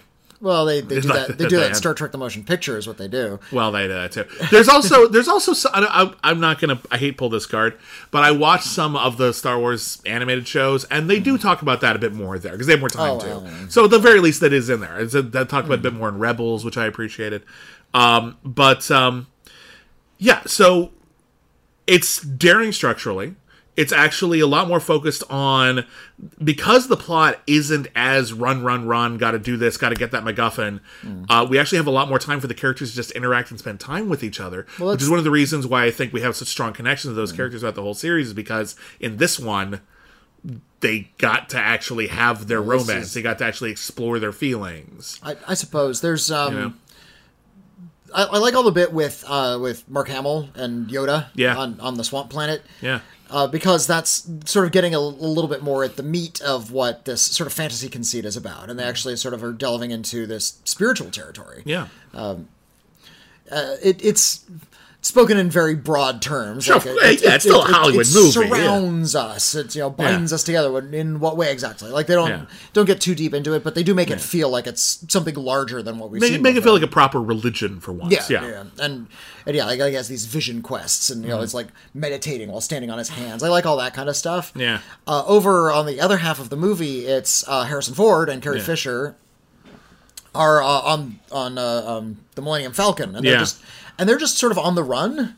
Well, they're Like they're screwed. not, they're not actually going anywhere. They're just sort No, of on the run. they're- well, they're they're at the beginning of what's the beginning? What's the movie called? The Empire Strikes Back. That happens the very first. Well, not the first scene, but almost the Hmm. I- first I- scene. yeah, I don't, The uh, Empire, the Empire blows the shit out of the rebels, and now all the Hmm. rebels are scattered and fleeing for their lives. And their whole half of the story is here are these awesome heroes who saved the day before, and they've never been more screwed, and they're Hmm. actually on the run the whole time, being chased by Darth Vader and Boba Fett, and then they're betrayed by the person they thought was their friend, and so it's basically just a different kind of stakes. They're telling still a story that requires them to go to a bunch of different exciting locales, get in a bunch of cool set pieces, mm. all that kind of stuff. It's fun, but we're basically trying to tell a sequel, but using that that idea of serialization oh. that Flash Gordon had, where each successive chapter was a sequel to what came before, but it wasn't about rehashing it. It's about trying to take you to the most exciting next place possible. So they they're on the run and there's there's this complete aside that has nothing to do with the movie where they, they like fly into a hole Yeah. and they just land the ship in there. It's like okay, we're safe in here, and everything starts moving around, and there's these Yeah. monsters They, flying around. they need a moment. Basically, uh, it's there for pacing purposes. They need a guess so, moment. yeah. They need a break. They need a moment for Harrison Ford and Leia to talk about their relationship and like and to like kiss, and then immediately, okay, good, we got that out of the way. You were inside the giant monster. yeah, it turns we were out they, doing they a flew Pinocchio the thing. mouth of a big Boom. monster and Yeah, have to fly out again. yeah. Did you know that that- that that uh, that space worm that lives in that asteroid has a name? Of course, and I don't have names. a They- first 'cause of- name. That's not just the name of a species. That guy has an actual name. His name is Sayo. Si- what's his family name? What's his so I think Si's- O. I think is- O is the family name. uh, so Sai is his Christian name. Sai O. They decided that in one of the stories. Apparently, I found that out. You know what I fucking hate about Star Wars? I feel like we got kind of. But here's but here's the thing. I feel like some of the things that frustrate some people about Star Wars Mm. is this weird, distracting attention to detail. Which, yeah, it can be fun in a nerdy way, but it's kind of missing the point It's- of the stories. It's lo- supplanted the story You're itself. in many losing the whole thematic reason why these stories existed and were told in the first place. And I feel like Empire Strikes Back is spending most of its time expanding on that Hmm. and actually challenging these childlike stories that were uh, uh, captured so beautifully in the original and basically just saying like okay and now we're going to do some different stuff. Hmm. we're going to put these people in different situations. We're going to force them to grow up. We're going to force them to grow apart. We're going to put them in you know situations where they're they don't have the upper hand and it's going to end on a bummer. Like it's going to end with them Hmm. like in a bad place. Like that's actually also pretty daring for a movie. That's not the you don't usually like end a movie before the end of the movie yeah, there- that was pretty bold. Like that's that's like it's not, it's not just like oh that guy got away maybe there'll be a sequel. Like no no no no no no no. We know there'll be another one. We're one of the few movies in history at that point that can comfortably say we know there's gonna going to be another, another one. one, yeah. So we can actually end this with nothing resolved. Also pretty daring. So, and just in terms of like I- I doing some daring Um, stuff on a giant Hollywood budget wasn't- level, I got to give it some credit. Well, it wasn't all bad. Uh, Yeah. you know, C-3PO got blown up. That was good. Uh, Yeah, I'm not. Yeah, you're right. You're right. Not- that's, not- that's true. It's true. not, not a huge fan of that character, especially in that movie where he's just sort of like off to the side and has like really nothing to do. Yeah. Um, I, I think one of the things that I, I prefer about Star Wars as opposed to The Empire Strikes Back Yeah. is uh, a Star Wars does draw on this sort of like grander cinematic tradition. I Sure. feel like it's linking into film history in this uh, very more immediate kind of way. It feels like a, an old serial, and as such, all of like the clunky uh, dumbness of that kind of world is intact. Mm-hmm. Yeah. and and I feel like when they made The Empire Strikes Back, they kind of changed it around to say, no, these characters are important to you now. Yeah, you, we And have to take this seriously now. And yeah. and that wasn't something I wanted out of Star Wars. I wanted it to be a little bit more uh, a little bit more frothy when they're saying, Mm-hmm. no, no, we're, we're going to take a character whose his name is Luke Skywalker. Yeah. that's like a a Flash Gordon Yeah. kind of a name. The rugged, Yeah. the rugged loner is named Han Solo. Han Solo, and he tools around with a, a Sasquatch. You know, it's like and a flying saucer. This is all like f- fun B movie kind of stuff, and I feel like all of that's all of this. completely absent from The Empire Strikes Back. I don't know about completely, but I do agree that the perspective has shifted a lot, and I They- think they- they- it's it's Yeah. it's downbeat to the point where it feels like they're they're missing what I liked about And, I, and you know what? Star Wars. I'm willing to bet that you weren't entirely alone on that when this movie came out. And I think about this a lot when I think about that weird backlash to The Last Jedi. Yeah. When I think about, like, because The Last Jedi follows the template of The Empire Strikes Back actually weirdly closely in terms of structure, separates the characters, big revelations that kind of contradict what you expected from before. that ends up yeah. bad. Yeah, Yeah. Uh, turns out that the great hero from the previous trilogy has now been living in isolation, and you know, actually has a lot to learn. Like, there's, there's, a, well, Yoda didn't have a lot to learn. I think he should have. He abandoned this. He abandoned this all when he could have killed the Emperor. Fuck you, Yoda. But uh, I, I liked uh, the Last Jedi because it's actually.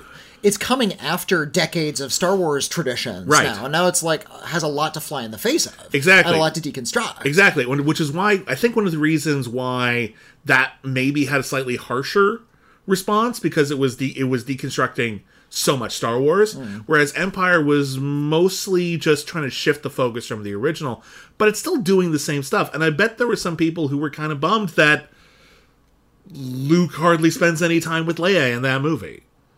You know, like that. Would, they were kind of pitching that as like, oh, is this going to be like a love triangle or something? No, they're barely. They barely have two scenes a- together in that film. You know, there's there. Everyone's divided now. There's all this new extra stuff about the Force that we're just supposed Mm. to accept.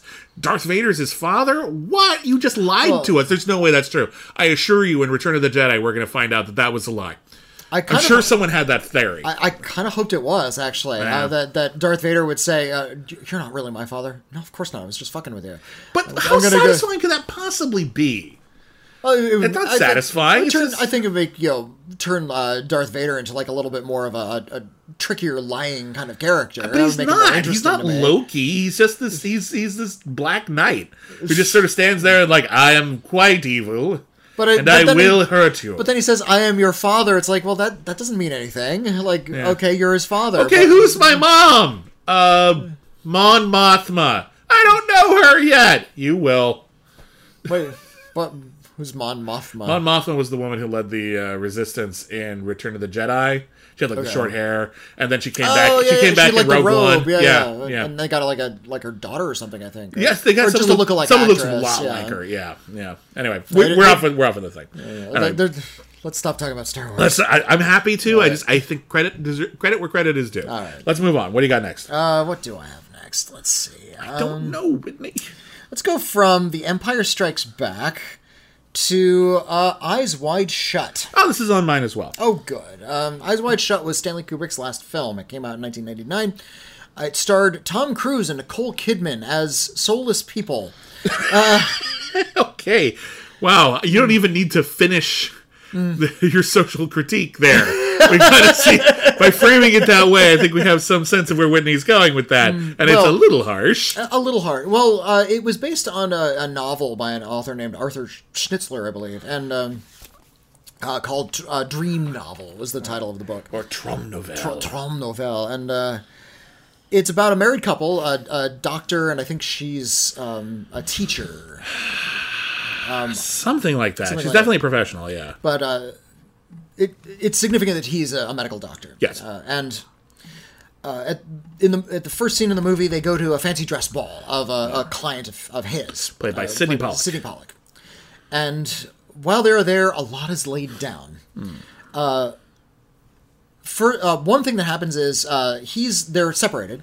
He's called off to look after Not, not like maritably. There's like no, physically. no, just, they're the physically Yeah. separated. They're a married couple. Uh, Yeah. He goes off to help Sydney Pollack, who, as it turns out, has uh, a young woman he's having an affair with who's had, uh, suffering a drug overdose. Yeah, and, And he has to Tom look Cruise is the her. doctor. He's got to help so her he's out. uh, got to help her out, and he's discreet enough that he can take care of it without getting Mm-hmm. him into like him or her into any kind of legal trouble. Meanwhile, uh, Nicole Kidman is trying. Someone is trying to seduce Nicole Kidman on the on the dance floor. Uh, uh, this uh, handsome Bela Lugosi type uh, is like sort of seducing her in really cheesy way. Have you ever read Ovid on the Art of Love? And uh, and after uh, Tom Cruise leaves, uh, helping. Um, or not, it's, this actually happens before he's helping uh, Sydney Pollack, but he is also being seduced by these two young models, and they're gonna like t- carry him off, and they say uh, also a really cliched way, "Do you want to go where the rainbow ends?"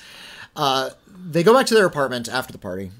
They smoke some weed, which is laced with God knows what, because they're really zonked yeah, out. Yeah, whoever whoever did that scene is like that is not what people are like Okay. on. This is just what the pot is saying. It's like, no, it's not the pot. That's pot and like a gallon of gin. There's like something, something weird going on. But uh, they're talking about how they were. They recognized that the other was being seduced. They witnessed these things. yeah. And they said, uh, "Well, uh, I wasn't." And uh, Tom Cruise says, "I wasn't tempted.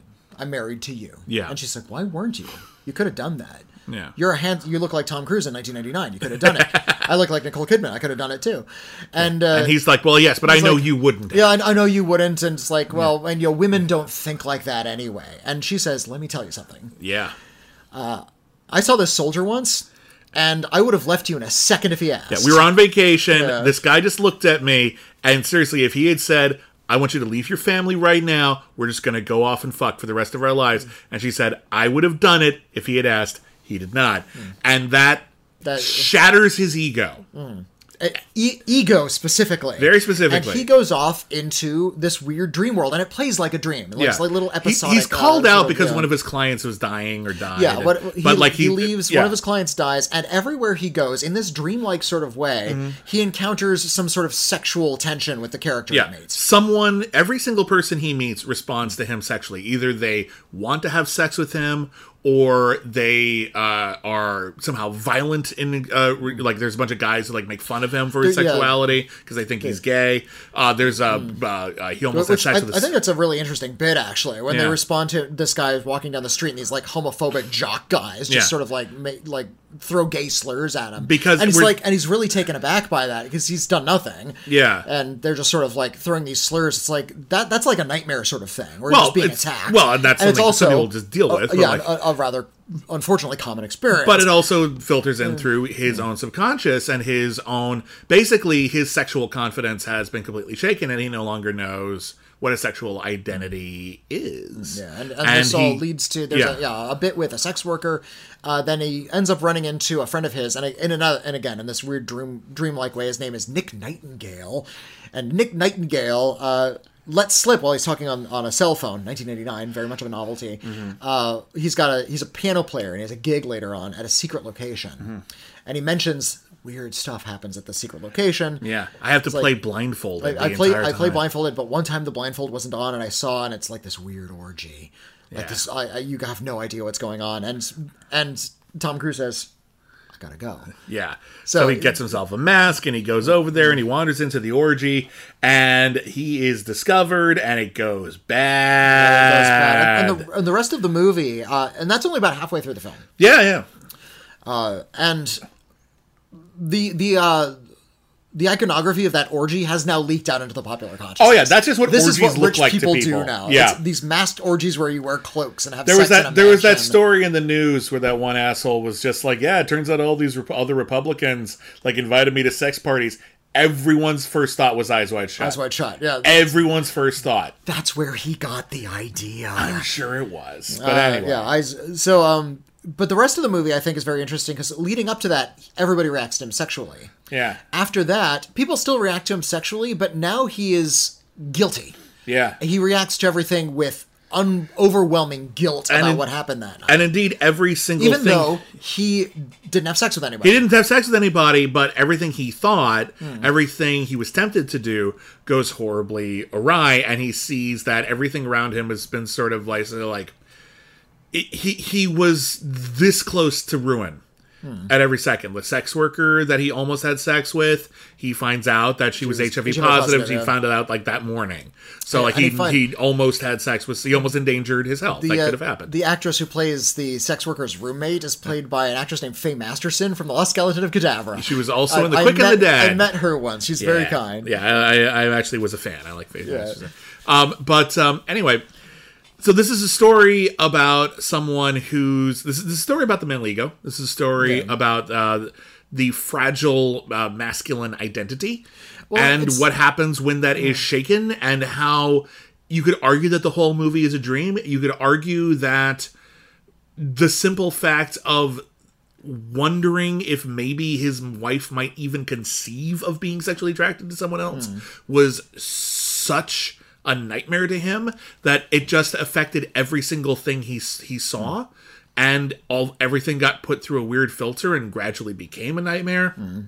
You got to wonder how literally you're supposed to take the orgy sequence. Yeah, It's, it, uh, it, it, a lot it's a of hell of a. A lot of it feels really symbolic, and uh, Stanley Kubrick has been uh, accused of being a very cold filmmaker, and Hmm. I, I think you know, you go to some of his earlier stuff like Paths of Glory or, or even Doctor Strangelove. Those are a lot more human movies Uh-huh. than some of his later ones, which are actually very stagey and kind of kind of coldly laid out. Uh, you look to something like The Shining, the there you could make an argument that Shelley Duvall's character doesn't even exist and is just a figment in Jack Nicholson's brain.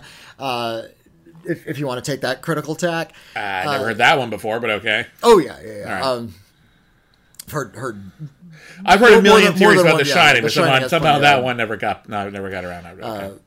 I feel like that coldness comes uh, into play to great effect in Yeah. something like Eyes Wide Shut because the sexual act, just fucking, Mm-hmm.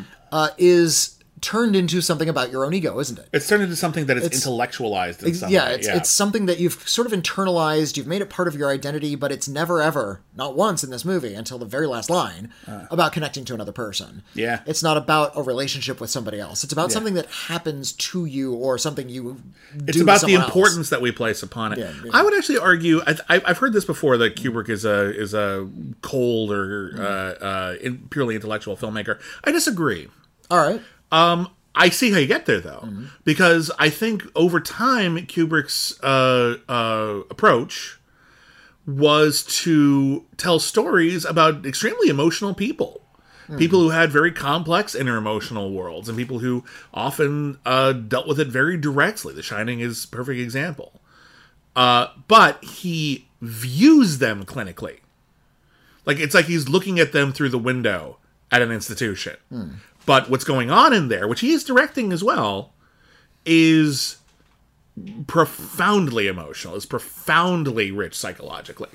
Uh, so I don't quite agree with that, but I see that approach. But yeah, but anyway, um, yeah, Eyes Wide Shut. I agree. It's it's uh, actually in a weird way not unlike Explorers.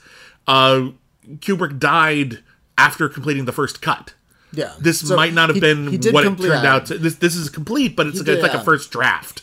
Co- yeah, Basically, he he, usually the edited movie, the film uh, right until it was done. Sometimes yeah. afterwards, The Shining got released with an ending that no longer exists.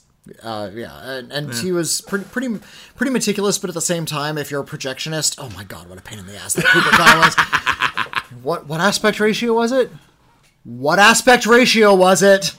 what lens do I put in the camera in the projector? It's Oh, actually well, not even clear anymore. Yeah. Like seriously, like people don't know the correct I've- aspect ratio for The Shining. I've seen it projected in I've projected it in 185, but I've seen it in 137 Academy standard. Yeah, Uh, and you know what? Works better in Academy standard. Y- you know Kubrick. Kubrick made sure that when he filmed it, uh because the used to be when like you would put a movie on TV, they would just chop off the edges. However, if you filmed it in Academy standard and just cropped off the tops in order to reach your widescreen, you had that extra information you could put in. Problem is, a lot of filmmakers never intended you to see that stuff, so you would see bits of set dressing or the boom mic more often than not. Uh, and uh, yeah, there was uh, someone online uh, earlier uh, posted like, "Oh yeah, there's an open matte version of Spider-Man. You get to see the whole movie now." And I'm like, "No, this Okay. isn't Zack Snyder. He's not. Didn't, they didn't do that on purpose.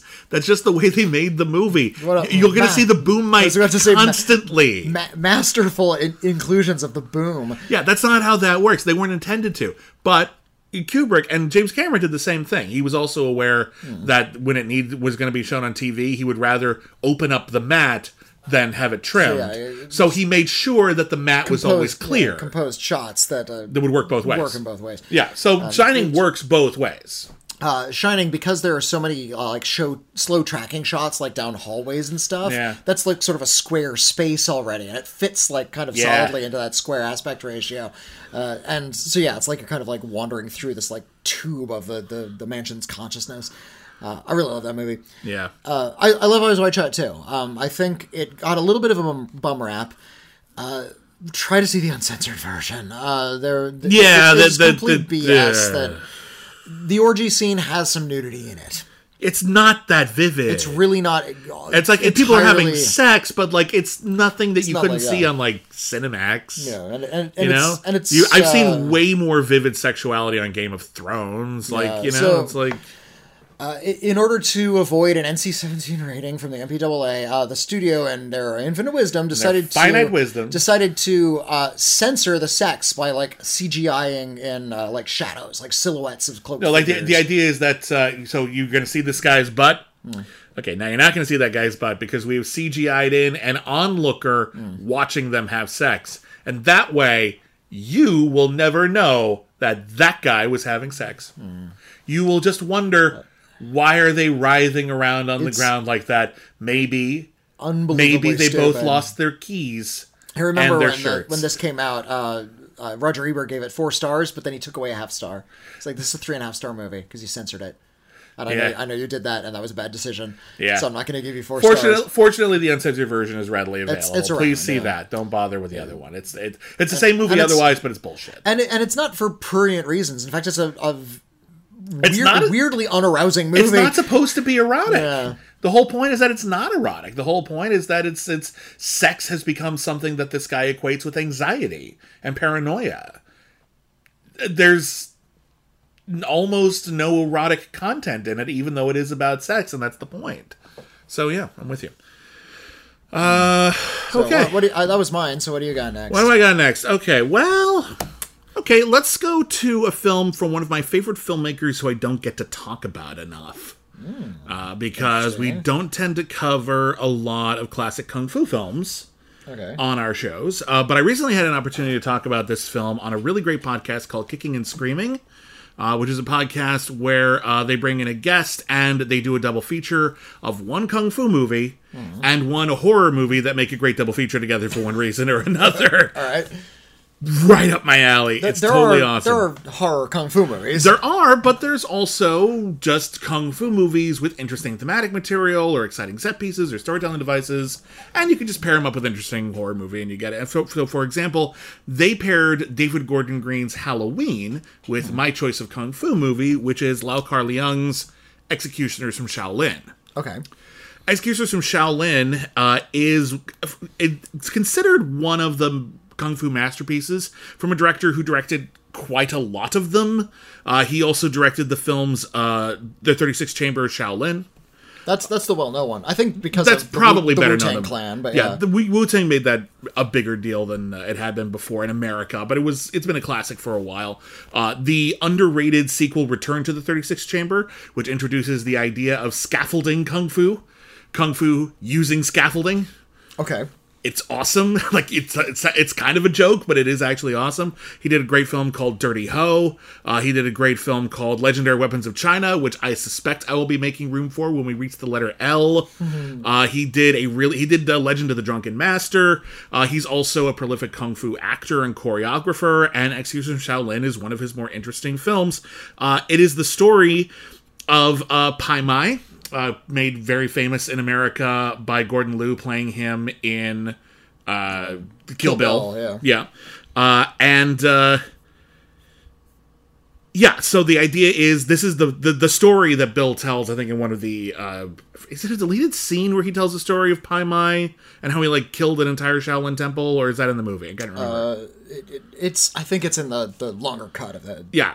Uh, of the second volume of Kill Bill. Bill tells a story about how Pai Mei killed everyone in a Shaolin temple. This is the movie about that. He kills everyone in the Shaolin temple. All these Shaolin martial arts masters flee, and one of them vows he will one day return to defeat Pai Mei, this great martial arts killer.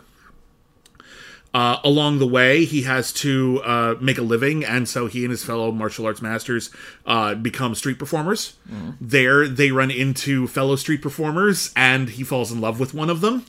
Uh, he does Tiger Style, she does Crane Style. Tiger Style is very much arm centric, Crane Style is very much about strength in the legs. Uh, and uh, You learn you learn all about that from Kung Fu Panda. yeah, it's true. And all of that's Oh, based those, on. yeah, those are the Yeah. literal animals in that Yeah. movie. But yeah, All of that's inspired by the, the, the gist, anyway, of the actual kung fu.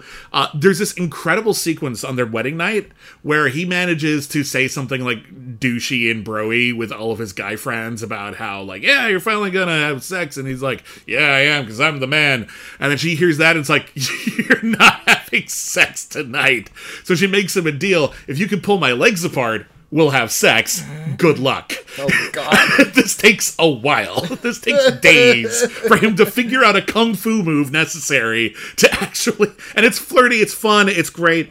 Um, eventually, uh, they have a child. And uh, that child becomes a fusion of their two personalities, their two martial arts styles, because he ends up learning both together, and their genders. He's genderqueer. He's Okay. actually uh, he he is. I think he's referred to as a boy, but he dresses as a girl okay. and behaves in a way that is absolutely treats them every single facet of their relationship from their uh, gender to the martial arts style to their worldviews as a matter of yin and yang existing in the same person dad spends his entire life trying to train to destroy pai mei it's not going to go well and when it comes time for his child to resume uh, uh, to, to take on that challenge he ends up having to fuse both of those styles together, creating a new martial arts style, which is now in use.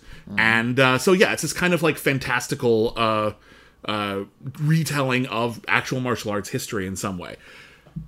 It's kind of romantic. It's very lush. Uh, it's weirdly ahead of its time compared to a lot of the depictions of queerness in similar uh, Chinese films of the era. Uh, and as is typical with a Lau Kar Leung film, the action choreography is spectacular.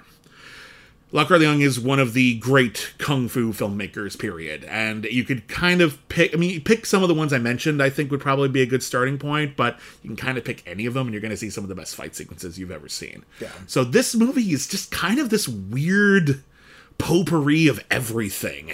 It's got bizarre plot points that you cannot possibly comprehend. It's got actual great kung fu philosophy in it.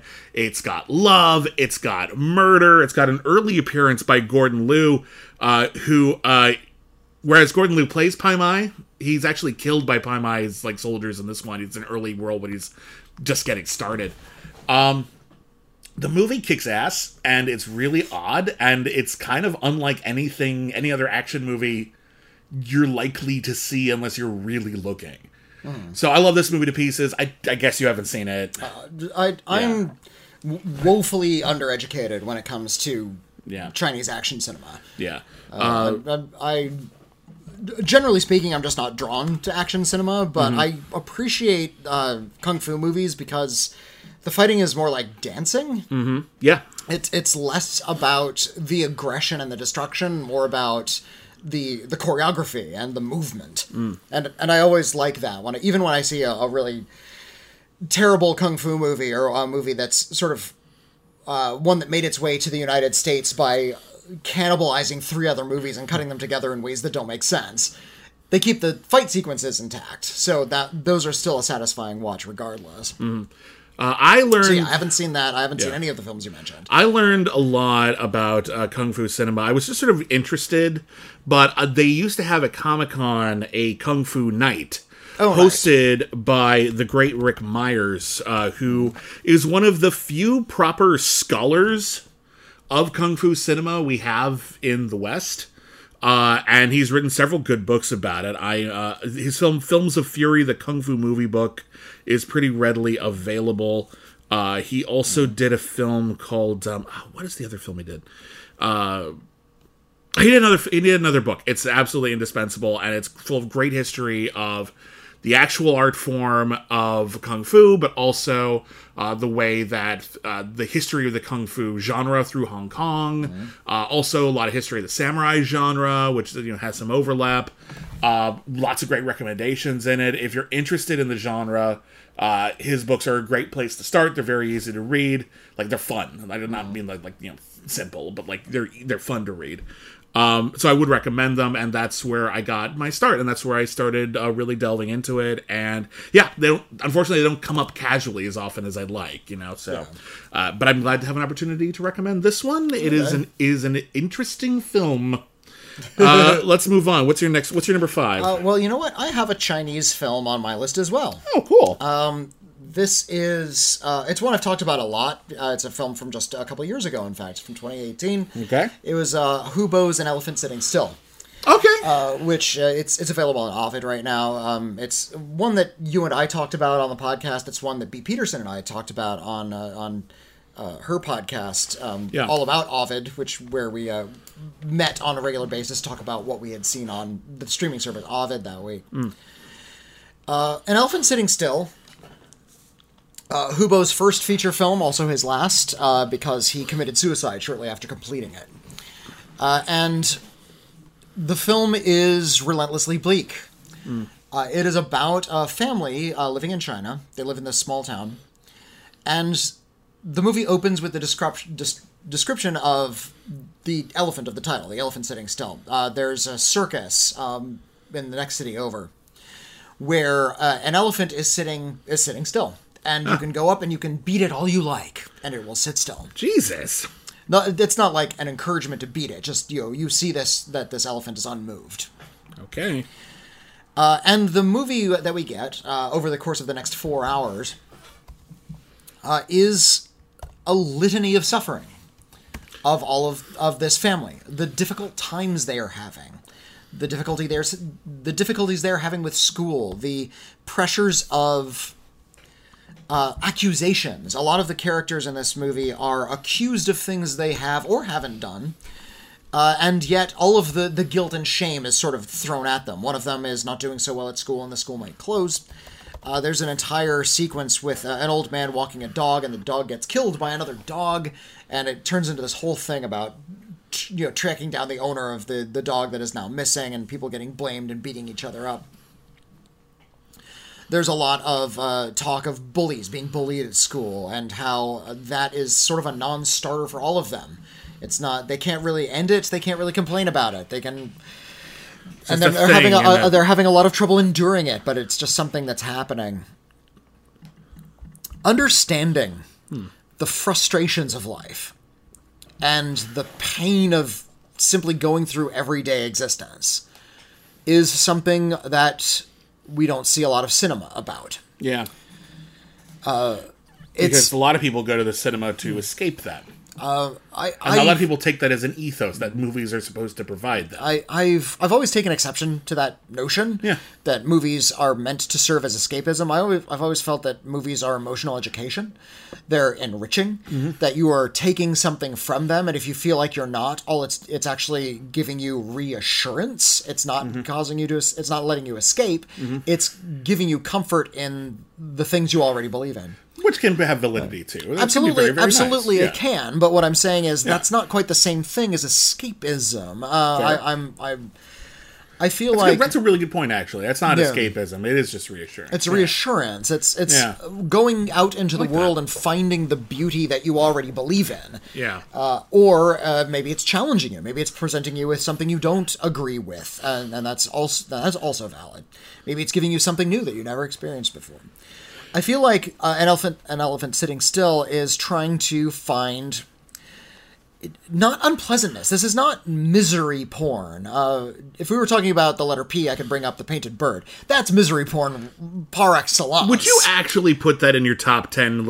I mean, I realize you If- get to if think about it, but if like, I were being aggressive, maybe that day. you but really think that has a shot? Wow. No, okay. no, I wouldn't put. Uh, it's not one of the best films that starts with the letter P. I, I did put it on my top ten list that year. Yeah, no, uh, when, I- when I- the Painted Bird came out. If if that were the case, I would be like, fair enough. But it look look up the look up the film The Painted Bird. That is just a young Yeah. child suffering out in the countryside and suffering and suffering and suffering and suffering. That's all that movie is. Uh, it's it's it's like a it's like a miserablest novel. Uh, An Elephant Sitting Still is about uh, s- slowness and sadness and this pervasive emotional gray that uh, one can live in when one is feeling kind of hopeless. And it's tempting to bring a lot of parallels to the Book of Job into this. Uh, you know, that suffering elephant is just sort of suffering the slings and arrows of cosmic fate, and yet doesn't move. And I feel like the mo- the movie is mostly shot in close-ups. There's a lot of close-ups, and then there's like some mid shots where we get to see entire scenarios. The camera doesn't move a lot. And the final shot is this long, wide shot where people are actually heard laughing for the first time. Uh, it, whereas a bus has stopped outside of town. It's all dark. And what happens in that scene brings everything to kind of a hopeful conclusion. That there is more than just the gray, that there is some integrity to that sitting still. Uh, this is a glorious film. It's a tough watch. Like I said, it's four hours in length, and it is mostly stories of this family unable to break this cycle of uh, of hurt that they're in. It's not that they're uh, sort of psychologically damaged. It's just that their scenario doesn't allow for anything else. Yeah. And I think there's a lot of insight to be drawn from that, and there's a lot of beauty, uh, this sort of perverse beauty to be found in that. Uh, I really, really love it. I tr- try to recommend this as often as I can. Yeah. It's a it's a tough sell, Yeah, not everyone's gonna be like, "Ooh, I gotta go see that." But like, if But- you're, you're, it's a but challenge. if, but you know if, if I'm doing my job right, I can just say this film is awesome. Uh, it it will overwhelm you and make you feel interesting things, Hmm. and that's something I would encourage you to seek out.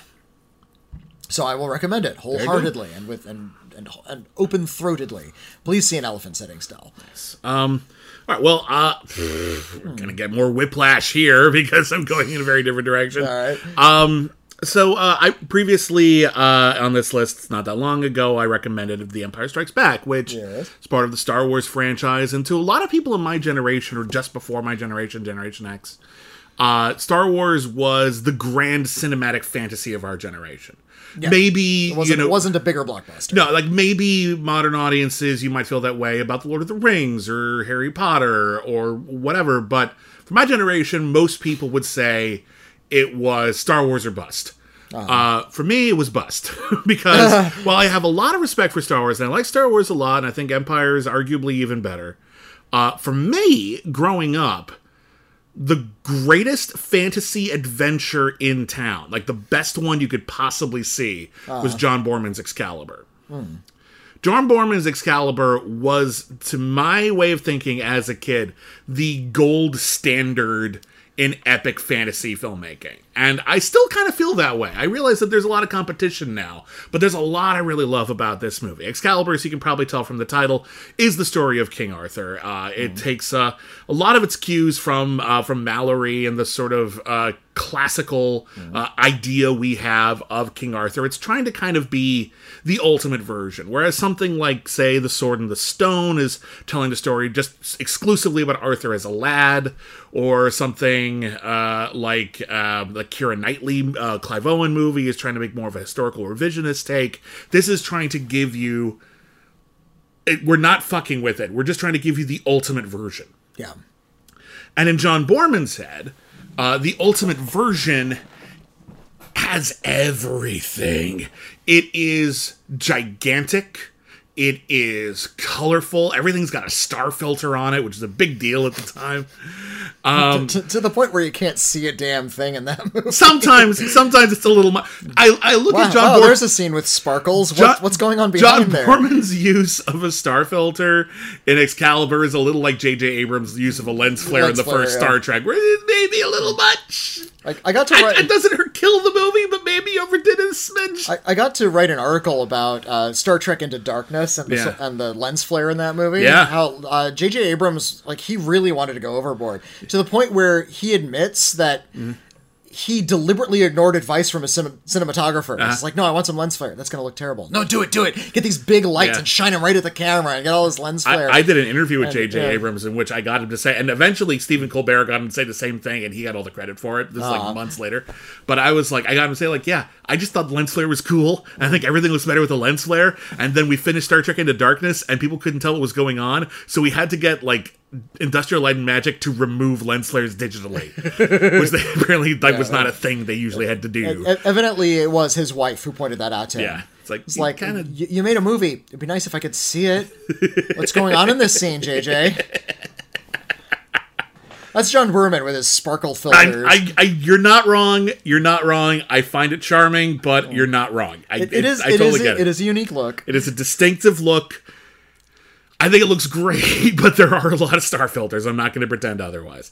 Um, it's got a gigantic cast of many of them are people who were already pretty famous at the time. You got the great Nicol Williamson as Merlin, the greatest Merlin we've ever had. Uh, you got Nigel Terry as King Arthur. You've got Helen Mirren uh, in this sucker. Uh, and you got early performances from Liam Neeson and Patrick Stewart and Gabriel Byrne.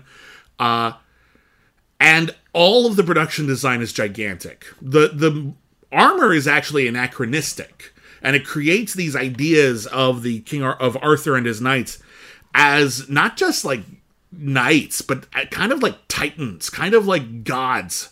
These like giant silver and gold, uh, larger than life figures. But what I love about the movie and what I think makes the movie uh, still hit as opposed to just be an interesting style exercise, is that John Boorman is keenly aware that the story of King Arthur is a story of grandeur. That's why we we keep coming back to it. But at the center of it is human frailty. King Arthur may have may have been the king. He may have uh, led ruled over briefly uh, a, a very idealistic uh, version of a British monarchy. Uh, he had larger than life adventures and did many incredible things. He was also a jealous husband who made really stupid mistakes and threw the entire kingdom into chaos because of his fragile ego. and everyone else under his rule is equally fragile and makes horrible mistakes that cause horrible things to happen to a lot of people to the extent that the only way to rescue the land is to literally find the Holy Grail, hmm. which is included in this journey as well, Yeah. which then takes us into this incredible climactic sequence where King Arthur and his knights, newly rejuvenated, finally found their purpose again, acknowledging their fa- their their frailties while summoning their strength to try to save the land from people who would destroy it, and they're running through the diseased uh, uh, dying fields of England, and as they run through it, all the flowers start sprouting, and the the blossoms in the trees start like spewing petals everywhere, and they're playing Wagner, and it's fucking huge, and it's just one of the great cinematic moments I think ever. Um, there's something that I realize, and we'll talk about this in my next film as well. That I just, I just, I love, and I love all kinds of cinema. I love subtle cinema. I love uh, realistic cinema. I love, you know, just sort of uh, uh, what you- fantastical realism. I love all different kinds of cinema. But I think my favorite cinema is maximalist cinema, not minimalist, maximalist. We are pushing it as far as we can fucking go. There's a way to do that very badly, and some movies do. But when it's done really well, there's something just unlike it. There's like nothing like it. It is just awe inspiring. And Excalibur was one of the first films I saw that actually inspired awe in me. And I love it to pieces. Right. Um, I can, it's, some would argue that's not the best Arthurian movie we've ever had. Some might even argue Monty Python the Holy Grail, which there's an argument for that actually. It's, it's satirical, but it fits. Um, uh, Luc Bresson's uh, Lancelot du Lac is also really, really great. But for the larger than life, uh, here's the epic fantasy story as you have it envisioned in your head. Excalibur is where it's at, and this is the mo- reason why Star Wars was just like Star Wars is okay. All right. I like Excalibur. Um, I never finished Excalibur. Wow. I, I saw about a third of it. Oh no! Oh, that's a bummer. Was it just just too too visually murky, or Uh, I, I think I was. I think I just sort of threw it on to see what it was like. A friend had lent me a VHS, yeah? and and I just, I think I just ran out of time or I lost interest. And I just turned that's it a off. shame. That's a shame. I Like, really I, like I was a lot of amazing. I was just in it. like sort of checking it out for a little bit, and I just never thought to finish it. I, I would hope you get to at some point, especially if they ever played on the big screen. Like right. it's definitely worth seeing on the big screen if you ever get the chance. It is just a really gorgeous, epic film Mm-hmm. in a way that we just don't have anymore. And yeah, some of the visual stylings are very 80s. We're gonna say that about everything. We're gonna say that about Lord of the Rings. Oh, it's so early 2000s and Oh, already, that already looks and dated. helicopter yeah, shots. it already and- looks dated. yeah, it already looks a little dated. That's part of its charm, really. So anyway, uh, what's your what's your next? What's your number four? I guess. Oh, Golly, what do I have that's anything like Excalibur? Nothing. Uh, none, none of these movies on my list are like uh, are like Excalibur. Here's one that uh, I really really loved. I call it the best film of the year when it came out. Uh, and is it one of the best films ever that starts with the letter E? Well, maybe maybe not. But I did want to recommend it, Hmm. and it's James Ponsoldt's The End of the Tour. Oh, interesting choice. okay. Um, The End of the Tour is a is a true story about David Foster Wallace, uh, the late author uh, who wrote very eloquently. Uh, I, I guess you could say to the, the Gen X experience. Uh, he was very bitter about the way uh, popular culture had kind of warped his mind and the whole generation's mind into an endless need of uh, for distraction yeah. Uh, how you are distracted and what you like and the kind of things you consume are the things that define you. That he said this long before mm. sort of the explosion of, pop, of the kind of popular entertainment we're watching in the early 2000s. Yeah, the internet made that perspective mm. not just interesting, but Yeah. almost an altruism. And uh, and David Foster Wallace was writing about this. He he wrote a book called Infinite Jest, and that's what the title refers to. You are just constantly being entertained. You are in, in a state of infinite jest. Uh, the end of the tour is about uh, David Foster Wallace, who's played by Jason Segel, and the reporter. Uh, his, the character's name is uh, David Lipsky, uh, played by Jesse Eisenberg, are on the last leg of his book tour, and it's about how uh, the David Lipsky character really admires David Foster Wallace, but also has that fragile ego thing where he has to prove him wrong. Hmm. He has to gain respect from David Foster Wallace by bickering, By with him. challenging cha- him. And if he Well, can there's kind a- of there's a- best him in conversation, then he'll he'll win something. There's a great bit at the beginning where uh, Jesse Eisenberg's character he uh, he's he's written a novel, he's written a book or short story, something like that. He's read, Yeah. published a book, and it didn't go. Very, he had some good reviews, but it didn't go very well. But everyone's talking about this infinite jest thing, and he's mm. just like, "Oh, everyone's talking about it. Oh yeah, I'm sure I'm gonna read it, and it's gonna be the best book ever." And then it cuts to him reading it in bed and just putting it down, going, "Shit." so he's he's he clearly thinks very highly of David Foster Wallace, but he sees them as competitors in some way. He sees Yeah. them as occupying the same space, and in order to achieve David Foster Wallace's greatness, he has to be his equal in some way. Hmm. And so he's never just lets it go. he has to challenge every single thing that gets said. He has to make everything an interesting conversation. And you can see sometimes David Foster Wallace being like really excited by this. You can also see him getting a little weary of it sometimes. Like, hmm. can we just can we just not? Yeah.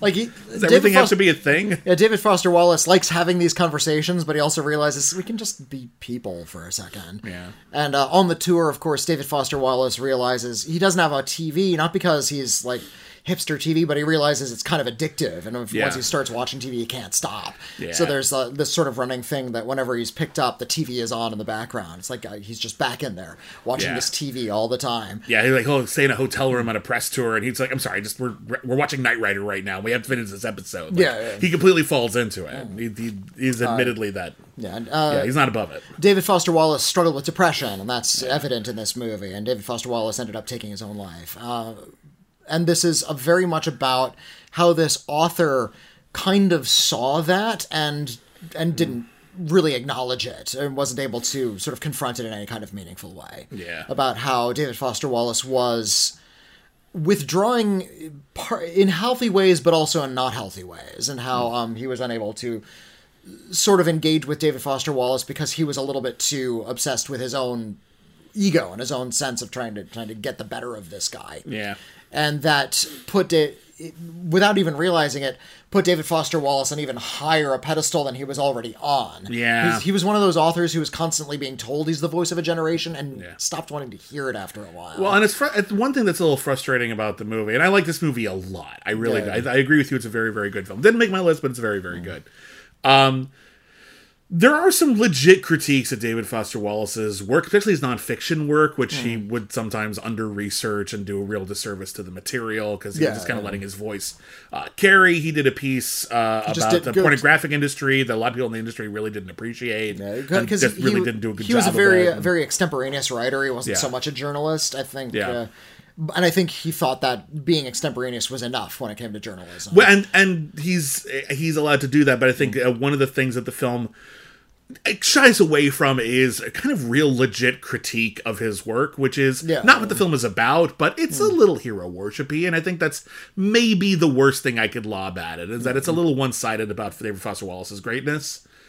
But the movie has a perspective, and it's it's such a great two hander. Yeah, like just bo- Eisenberg and both of Segel are great in this movie. it's one of those films that I think it came out like too early in the year to get awards attention. It was like it was like mid like March or something. I'll, I'll look it Uh, up. I'll look it up because I came remember out seeing it pretty early. early in the year because Yeah. um, I, I saw it with uh, with um, my wife, and she, we walked out. She's like, "Okay, it's early in the year." Came out in July, which Oh, is still a little early. Still early. we yeah. saw it at an early screening here in LA at the Cinefamily, and she said, "How does it How does it feel to know that you've seen the best film of the year like this early in the year?" Yeah. it's like, yeah, that kind of was really good, wasn't it? And I, Yeah. I, I ended up calling it the best film of that year. Yeah, I like Ponsoldt a lot. I think uh, he's a really, really good filmmaker. He hasn't not everything he does is great, but um, yeah, that's the sort of Like- thing where just because he did like the two, like the two one two punch of the spectacular now at the end of the tour, I will always be interested in anything. Okay. he does. Don't watch his film The Circle. Because it is trash. Yeah, that's is where he tried to go Hollywood. So bad. He tried to go Hollywood. It's uh, this critique of tech bro culture, and you know, uh, Tom Hanks plays this villainous version of Steve Jobs, which is a character type uh, by the time he got to it, Hmm. and it doesn't seem to be making a lot of important points. Yeah, And it starred uh, Emma Watson was in it. Um, uh, Boyhood was in it. Um, Ellar Coltrane. That's that's his name. Yeah, Tom Hanks is in that Ellar- as well. John Ellar- Ellar Coltrane. Karen Gillan is in that. Patton Oswalt, Bill Paxton, like the, the good cast. And, and it was written by James Ponsoldt and Dave Eggers, another like really important Gen X voice. Yeah, who was actually Uh, like arguably like inspired by David Foster Wallace in some of his work. So Mm. Yeah. kind of weird. Um, he- and and yeah. and they got this A cast together. They had an interesting topic they wanted to cover, and they just wrote like the crappiest movie. Yeah. This weird thriller with conspiracy theories in it and stuff. Eh. It's just so bad. Look, you can't knock it out of the park every time. I suppose not. And uh, I don't yeah. think James Ponsoldt has made it, directed a movie since then. Oh, that would be disappointing. Is that Oh, he- true? Uh, he has a, a movie coming up this year. I just looked him up. Uh, It's Okay. called Summering. Um, All right. Well, I hope it's good. he's also done some hope he's back TV since form. then, so at least All he's right. been working. Um, well, anyway, eh, uh, but that- good pick. Uh, didn't make my list, but that's a very, very good film. Um, we're we're in the the final three now, Uh-huh. and uh, we're gonna start hitting some ringers. We're gonna start hitting some films which, you know, you and I both like to heard of these. You've had you them and- recommended before. you and I both like to put interesting films on our list, and you know we want to make sure people are you know exposed to as many different types of movies as they can that are actually worth being exposed to. And but there comes a time where sometimes you have to admit that some of the films in the so-called great movies Mm. canon are legitimately that good. you don't have to take it for granted, and you should always challenge this. Just because you saw a movie that was on the great movies list of the AFI hmm. 20 years ago and you thought it was really good doesn't mean you'll watch it again today and still feel that way. Sometimes movies don't retain their power over time, but some do. Yeah.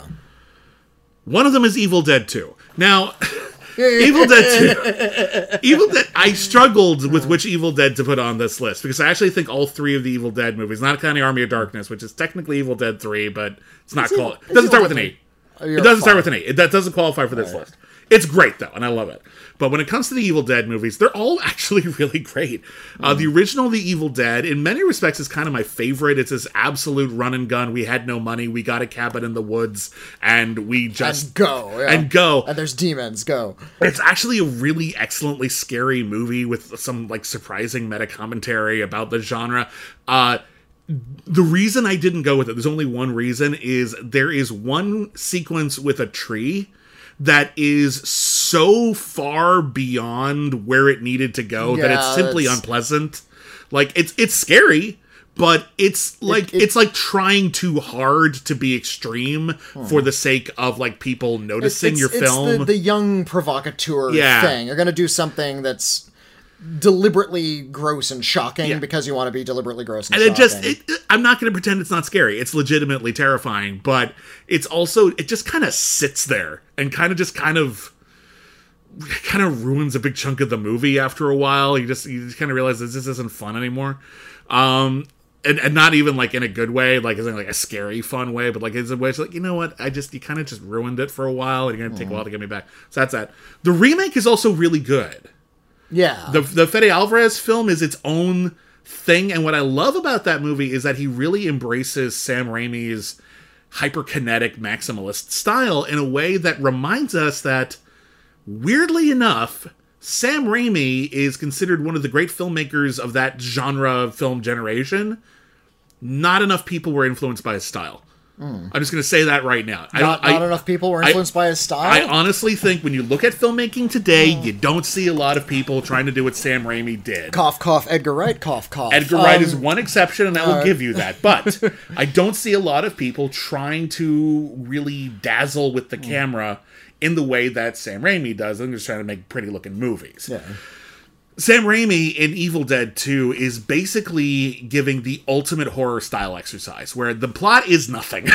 the plot is almost non existent. The main character is not being attacked by demons. He's being attacked by the camera. He's being Yeah. attacked by Sam Raimi. Pretty much, yes. Uh, Bruce Campbell goes into a cabin in the woods with his girlfriend. She is immediately possessed by a demon and tries to kill him. He has to, like, absolutely, like, chop her into pieces in order to kill the demon. And then he starts losing his mind. And then his hand becomes infected by evil. And he has to fight his own hand to the death. And then he chops off his hand. And then his hand starts crawling around and trying to kill him. So, and it- some of the physical comedy that Hmm. uh, Bruce Campbell does in that movie is it's it's like on par with Harold Lloyd. Yeah. like it is classic movie physical comedy. Bruce Campbell, I think, is just one of those actors who was born in the wrong time. If he had been born in 1900, he would have been a gigantic silent film star. Mm. Yeah. he would have done all of the dashing, daring stuff, but he could have done the slapstick comedy too. And then when it when it all turned to sound, guess what? He sounds great. He's still a good actor. He could have done anything. He Mm. would have been huge. But for whatever reason, it didn't work out, and he ended up doing mostly cult films. But he's amazing in this movie. He has to carry half of this movie just by himself. It's just him and the camera, which wants to kill him. And anytime the camera points at anything that you would normally not need to point to, that thing comes alive and tries to kill him. Hmm. It's just uh, him versus the movie. And then eventually a few other people end up at the cabin, which is basically just, well, we ran out of people to murder. And they're gonna murder the shit out of them. And there will be geysers of blood and people eating each other's faces. And then eventually they have to, like, put a cybernetic chainsaw on Bruce Campbell's stump. And then we have that. It's just fucking insane. Absolutely everything about this movie is in love with the act of making the movie. It is an absolutely energized motion picture where every single thing that we do, every camera move, every sound effect, every bit of acting, every story setup, every piece of violence is presented in such a way for maximum cinematic impact, which is hilarious because there's hardly any story to tell. Guy goes into cabin, demons in cabin, go. That's it. That's the whole thing. that that it, it exists to be itself, which I know is a kind of a meaningless phrase, but yeah, Yeah. it exists as a piece of cinema rather than as a like A statement about Yeah, something, it's- a it's- it's meaningful thematic treatise exactly on anything. it- yeah. the, the treatise is its style, and uh, Yeah. that's that's always admi- admirable when a filmmaker can pull that off when Yeah. they have a style that is strong enough that they can make the film about it. yeah. What I appreciate about Evil Dead 2, and it's on my runners up. I didn't put it on my top ten That's list, but I, I, you know, came very close. I felt like it was a little bit too much of a gimme. you knew I was going to put it on here. though. I kind of figured you would too, I've seen this so we movie literally. talk about it. I've literally seen this movie a hundred times. I can guarantee you, I've seen this movie one hundred times. Um, the mistake people make about Evil Dead 2 is that it's a horror movie. It's not. It's a comedy film that Mm. Yeah. uses the language of horror to tell a slapstick story. It's, a horror It's comedy. it's yeah, it's a Laurel and Hardy short, is what it is, Yeah. stretched into this like bonkers 1980s horror flick. Yeah, it's got a lot of great. It, it's not going to make you lose sleep at night, probably, unless you're like really susceptible to violence and you don't watch a lot of horror movies. But it's a great jump scare movie, and one of the reasons why is because Sam Raimi is a master of timing. Uh-huh. He understands that because when you watch a horror movie and like you see someone investigate a strange noise and they walk around and you can you can kind of count it like three, two, one. Is someone behind this? No. Okay. Three, two, one. What about this? Three, two, one. Ah! you can in a bad horror movie you can just count it off it's just it's mathematical in the pacing the jump scares in evil dead 2 you can count them off. They're always at random intervals. He's always keeping you off guard so that even if you've seen the movie many times you still might get surprised by where the exactly where the shot comes in. And it's full of that. It's a great spill your popcorn movie. Um, this is the kind of movie that i would absolutely show to any film school. Yeah. because this is a movie which is I mean you can see the seams you know like literally in some of the costumes. Like it's not a, a, a completely uh, uh, spotless production. It's very low budget. It had bigger budget than the original but it's still very low budget. There is an absolute joy with cinematic storytelling like how to tell a story through cinema that I think anyone can learn from. And it doesn't matter how big a budget you have, if you have enough zeal Uh-huh. and if you have enough understanding of how cinematic storytelling works that you can play and have fun, your film, no matter what it is about, can make an impact. And that's something that I don't think enough modern movies embrace Yeah. Yeah. we have to we have to absolutely use the utmost biggest we gotta take the biggest swings we possibly can in order to make an impact there's just not enough of that i think Yeah, I, I feel like um, the trend now is to simply uh, increase the budget. It's Yeah. to I, I I need to find a, a clever way to imagine this. You don't need to be clever. We'll just spend some more money on Yeah. uh, the special effect you need to realize that in CGI. Yeah. and now we can just sort of do that, and we have the the uh, factory in place to sort of churn that out as whatever whatever you want, and that, that doesn't feel like unfettered creativity. That feels like kind of the opposite. Yeah. where you're not challenged to do something in a creative way. You're just sort of doing what you said. Yeah. and, and that doesn't feel very exciting. Like, like you can see that when Sam Raimi does like Spider-Man 2 and you can tell he just loves Dr. Octopus. Yeah, He loves the- the monster stuff. The The- monster stuff is always great in those the, the surgical theater scene in Spider-Man Two feels like something out of Evil Dead. Oh, 2. totally. It's using the exact same cinematic techniques. The snap zooms onto key uh, key tools that are about to be used Yeah. to just cut someone's arms There's uh, off. the, the monster thing with there's like a, a rear screen projection of like speeding motion behind this Yeah. tentacle. It's sort of to make it look like it's speeding through in this cartoon kind of way. But even just Doctor Octopus himself, those arms were mostly practical. Like Yeah, that was the idea. Is he wanted to put this character. There's really nothing like Doctor Octopus Mm-hmm. In any other movie before then, and he just wanted to push.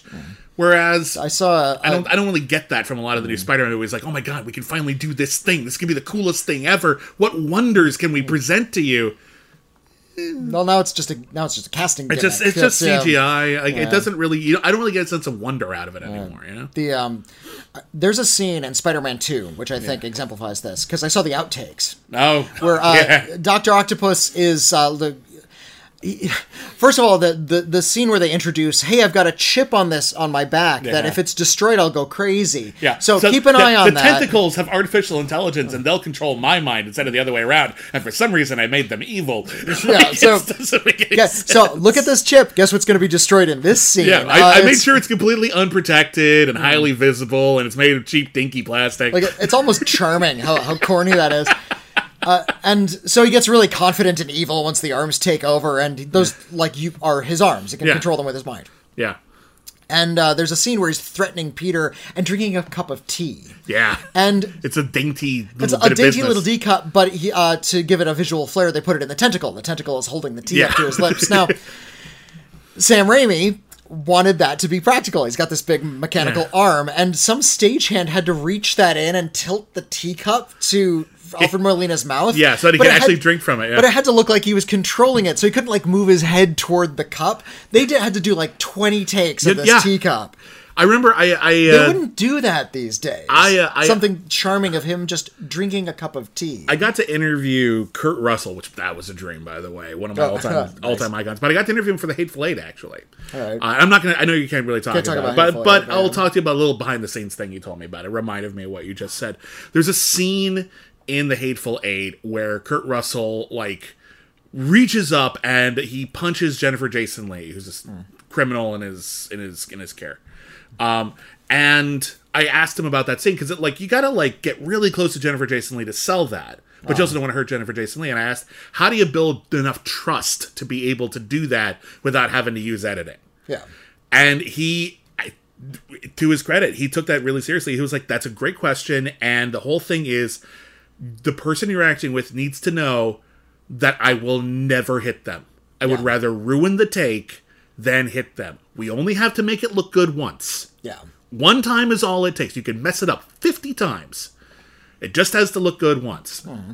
And it's just about trust, and it's just about eventually that guy's going to get that teacup exactly where it needs to go. It can take 20 takes, but we only need one. And no one at home will ever know how many times we failed. And it's hmm. going to look fucking amazing the one time we do it right. That's all it takes is patience. There's a saying in Hollywood you can have it done uh, fast, good, or cheap. Uh, two, two of those three. You can have. You Yeah. can't have all three. You can Yeah. have two of the three. You can have fast and good, good and cheap, or or uh, or, or fast and cheap. Yeah. you can never have all three. You have to pick which one you you're willing to sacrifice. You Have it be fast and cheap, but it's not going to be Yeah. good. You're going to have it good and fast, but it's not going to be cheap. Yeah. Yeah, exactly. Boom. Uh, anyway, Evil Dead 2, great movie. What's your next pick? Well, you you chose sort of a, a film on heavy rotation in the Midnight Circuit. Uh, that's one of your favorites. So I'm going to do the same thing. I'm going to choose Eraserhead. Uh, that's one of my favorite movies. Interesting. That was my number one. Is it? I was, I'm surprised it wasn't yours. my, my mine's a little bit more of a gimme, and I'll, Okay. I'll get, we'll get to that in a second. right. Um, yeah, I love Eraserhead. I love it. I love it. I love it. It is a nightmare. It makes me afraid. It makes me feel dark, disturbing things that I didn't know were in my subconscious. It is a pure look into David Lynch's brain. Uh, one of the strengths of cinema is its ability to give pure visual vision of what is inside a filmmaker's head. I would say some might say better than any other medium, even better than just automatic writing. Uh, David Lynch would take exception to me calling it a work of surrealism. He felt that surrealism was a little bit more of a, a political art form, and he was just trying to uh, communicate emotions. And Eraserhead is about fear. Mm-hmm. Uh, it takes place in uh, sort of this nightmare version of Philadelphia. Uh, David Lynch spent a little bit of time in Philadelphia while he was in art school, and he hated it. and so uh, the main character of Eraserhead, this character named Henry Spencer, played by Jack Nance with this wild hairdo, uh, lives in a, an urban hellscape where uh, he essentially lives in what looks like a hall, uh, like a hallway. Yeah. in this like really awful It, apartment look- building. it looks he looks like he lives in like a dilapidated industrial park. yeah, Like yeah, it doesn't look like a house. It doesn't look like uh, an apartment or Hmm. a home. It looks like a shitty fucking building where someone just said, "Oh, by the way, these are Hmm. apartments now," and everyone's like, "Could you clean them up?" No. What uh, what does Henry Spencer do for a living? He's on vacation. Yeah. Uh, he goes to have dinner with his girlfriend, perhaps a character named Mary. Mm-hmm. He's and, uh, surprised to hear from her. Like he thought they'd broken up. yeah. Maybe they didn't. He's Or now earlier, confused. he, he holds up a torn picture of her early, so earlier in the movie. So something's going on between them. yeah, it did not end uh, great, but maybe it didn't end. Who knows? Oh golly, that wonderful dinner scene where the, the family is all nightmarish and Oh he meets uh, her parents, and her parents are super weird. And there's this sort of a, attempt at domesticity, at suburban domesticity, but then everything goes horribly wrong because for dinner we're having chickens that Dad invented. uh, he didn't invent them, but they're they're little, they're new. I thought he invented them. Am I wrong? It's like uh, they're they're just invented. Okay, I thought he invented them. It's Okay. like little chickens. Uh, they're they're little, but they're new. and they crawl around the plate Uh, still. so- and so you just cut them up like re- regular chickens. Yeah, he starts goop. starts to cut them up, and they just bleed on the plate. Comes to life. The mom freaks out. There's a really horrifying line where uh, she yells at Henry Spencer, saying, "There's a baby. You and Mary had a baby," and she says, "They're not even sure it is a baby." That's one of the most terrifying lines That's in the not, movie. great- that's not a great start. She she moves in with him and they begin to raise the child. The child, uh, David Lynch has always been very coy about the special effects used to achieve the the baby. Mm-hmm. Uh, the Eraserhead baby is not a human. It looks like a like a hairless, glistening calf of some kind, Yeah, whose body is swaddled in cloth. And rectangular, practically. yeah, it's like, it's, like weird. a teardrop shaped body and this weird no, sort of not teardrop, like triangular, sorry, triangular Yeah, shaped body and this cow looking head. Yeah. Um, there's been some rumors that it was a, a lamb fetus that he animated Alright. with special effects.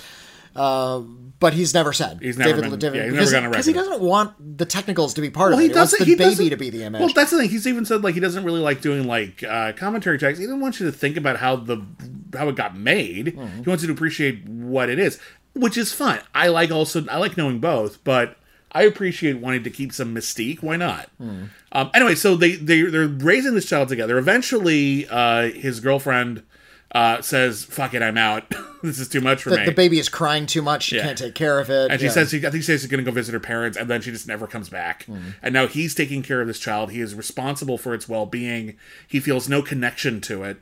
He's just alone. And it gets sick. And it gets sick, and, yeah. he doesn't know what to do. And he's alone, and he's miserable. And the only place he feels even remotely safe is in a dream. Maybe it's a dream about a woman living in his radiator. That's how little he's got. Uh, and it it ends in a, a shocking, terrible, wonderful way. Um, there's a line, and, and you're gonna know this better than I do because I, I for some reason I'm, I was trying to figure out like exactly how it goes. I think it was like Olivier who said this. Like Hamlet is like a role that every actor has to step into, like Yeah, a challenge it's a- every actor has to called try. it the, the hoop through which every actor must eventually jump. yeah, eventually everyone's got to try Hamlet, right? Even if it's just a monologue.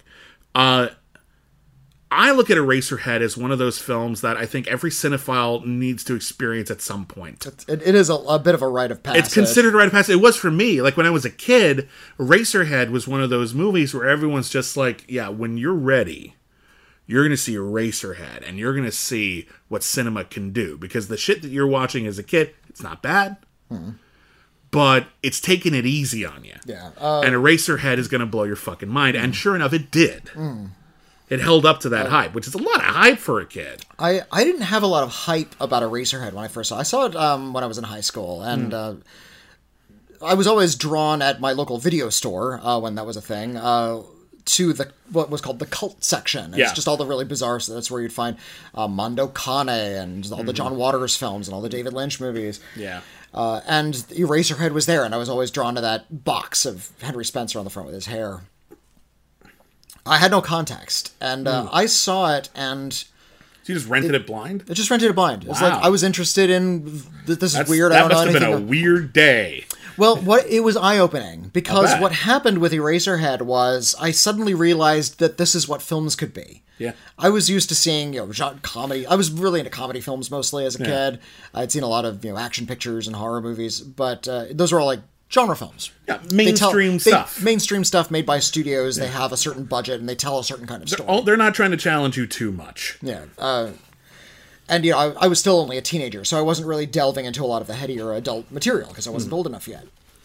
Uh, I didn't realize movies could do that. Yeah. That they could be about fear and have these surreal images and be, uh, you know, feel like dreams within dreams. That they could eschew narrative convention. That they Yeah, could that- just that- present you with imagery that you had that didn't come from you. yeah. It yeah. came from someone else's subconscious. Like you're witnessing mm-hmm. something that only exists because someone's very specific imagination. so- it's not imagining two people in a room talking. It's not imagining someone flying. It's imagining this. How did you come up with this? what this is unlike anything I've ever seen before or Yeah. since. Yeah. Eraserhead is not the kind of movie that could influence somebody. There aren't Not movies directly, Yeah, like, there aren't movies like Eraserhead in the same kind of way. There- There's no Eraserhead knockoff that I'm aware of. Right. Maybe some student films, uh, probably somewhere out there. But like, Oh, I'd love in to terms see, of like- features, they just don't make them like, like, the this. fountain pen hands Even or David. Lynch doesn't make them like this anymore. No, Like, yeah. and we talked about uh, Inland Empire recently on our, Yeah. our latest episode of Critically Acclaimed. and it's not That's- made the same way. It's a very no, different beast. No, no. yeah. Uh, this this is a film David Lynch made over several years. He, uh, the, the story of its making is is pretty notorious. Where Yeah.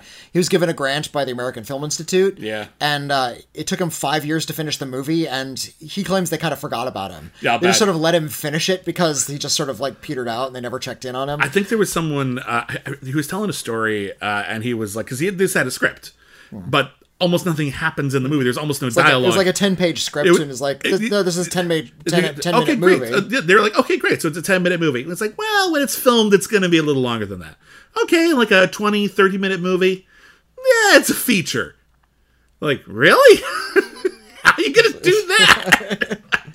There's this lo- is how- long, long spans where Yeah. you know the s- the sound is really important in Eraserhead. All of those important, these yeah. weird grinding industrial noises are. This is one of the first throughout. films where I fully appreciated a soundscape. Not just like, oh, the music sounds good or the explosions sound good, but I actually appreciate that the sound in your ears at any given second is not just telling the story, but conveying something profound. Yeah. Even if you don't know what it is. Um, I have I have the soundtrack CD for Mm-hmm. Eraserhead. It's two tracks. Each one's like about 20 minutes long, and it's just that sound. It's just a lot of these grinding noises and special effects, with occasionally uh, Yeah. you'll hear like passages from the movie, bits of dialogue, I- and then of course there's the uh, yeah. there's the "In Heaven Everything Is Fine" song from Yeah. The Lady and the Radiator. Uh, there's there's I've sometimes thought about doing this, but I don't know if anyone would actually be interested. Like uh, a list of like the 50 or 100 movies that I just think that everyone who loves film should get to at some point. You know, the films you see before you die, that kind of thing. But um, the top three on this list would be on that. So my my, my top three anyway, would be Eraserhead, Evil Dead 2, and what my number two is. And I'm wondering if it's your number one. Hmm. Wondering. Should I just get to it? Yeah, just go for it. Is it The Exorcist? It's The Exorcist. Okay, That's that's, fine. one, Okay, yeah. that's fine. That's totally fine because it's a great fucking movie, is what it is. William Friedkin's The Exorcist is. Uh, I think I feel like calling it the best horror movie ever made, or one of the best horror movies ever made, is almost treating it unfairly, because uh, that puts in a certain expectation. And I've met a lot of my uh, talked to a lot of my peers who have were gro- growing up with the idea that The Exorcist is the scariest movie ever made. It's Yeah. really really uh, terrifying, and we're the types to rent a lot of horror movies. And we like a lot of mayhem in our movies. Yeah. We were growing up with like slasher movies. Well, yeah, when you're a kid, you want horror to entertain you. You Yeah. want it to be like, yeah, let's do it. Let's get a chainsaw and so- go nuts. So a lot of my friends, when they were in their late teens, early twenties, are bellying up to The Exorcist for the very first time. Yeah. and discovering it that it's this. There's no mayhem in this. This is Well, very little. Only in a couple of a, lo- a lot of people would say this isn't that scary. It's not until they get to the end where it gets kind of scary. It's well, that's when all the action happens. Yeah, that's when the violence occurs. Really. The Exorcist is a movie for adults, and that's the difference. Uh, this is a movie about uh, a young girl who is possessed or is behaving very strangely, as if she might Yeah. be possessed. It- maybe she, uh, maybe she's mentally ill. Yeah, they're, um, maybe she's under some sort of delusion. Maybe they, uh, they check to make sure she doesn't have a brain tumor. Yeah, I've I've read uh, I read the book, uh, the William Peter Blatty novel, and it's really it. The movie cl- follows it pretty damn closely. Really closely, And, actually. uh, There's very little missing and almost nothing added. What's in the book that they don't spend uh, as much time on in the movie is the doubt that Yeah. Regan MacNeil, uh, played by Linda Blair in the movie, uh, might not be possessed. And in Yeah. fact, there's a lot of talk about how even if something extraordinary happens, like if something floats through the air, or uh, Mm. Or the the character like words manifest on her abdomen, Yeah. uh, there are medical explanations for that. Or, you know, psychic phenomena is on the books. Yeah. So opening a drawer with your mind isn't proof that she's possessed. yeah, they She, could, could, just, be, psychic. psychokinetic. Yeah, even the Catholic Church is willing to admit that that's possible. Yeah, So yeah. So, so there, there are a lot of these really stringent uh, Yeah. things to like prove that this is uh, this girl is possessed, and I think it's really interesting that the person investigating this, Father Karras, Uh-huh.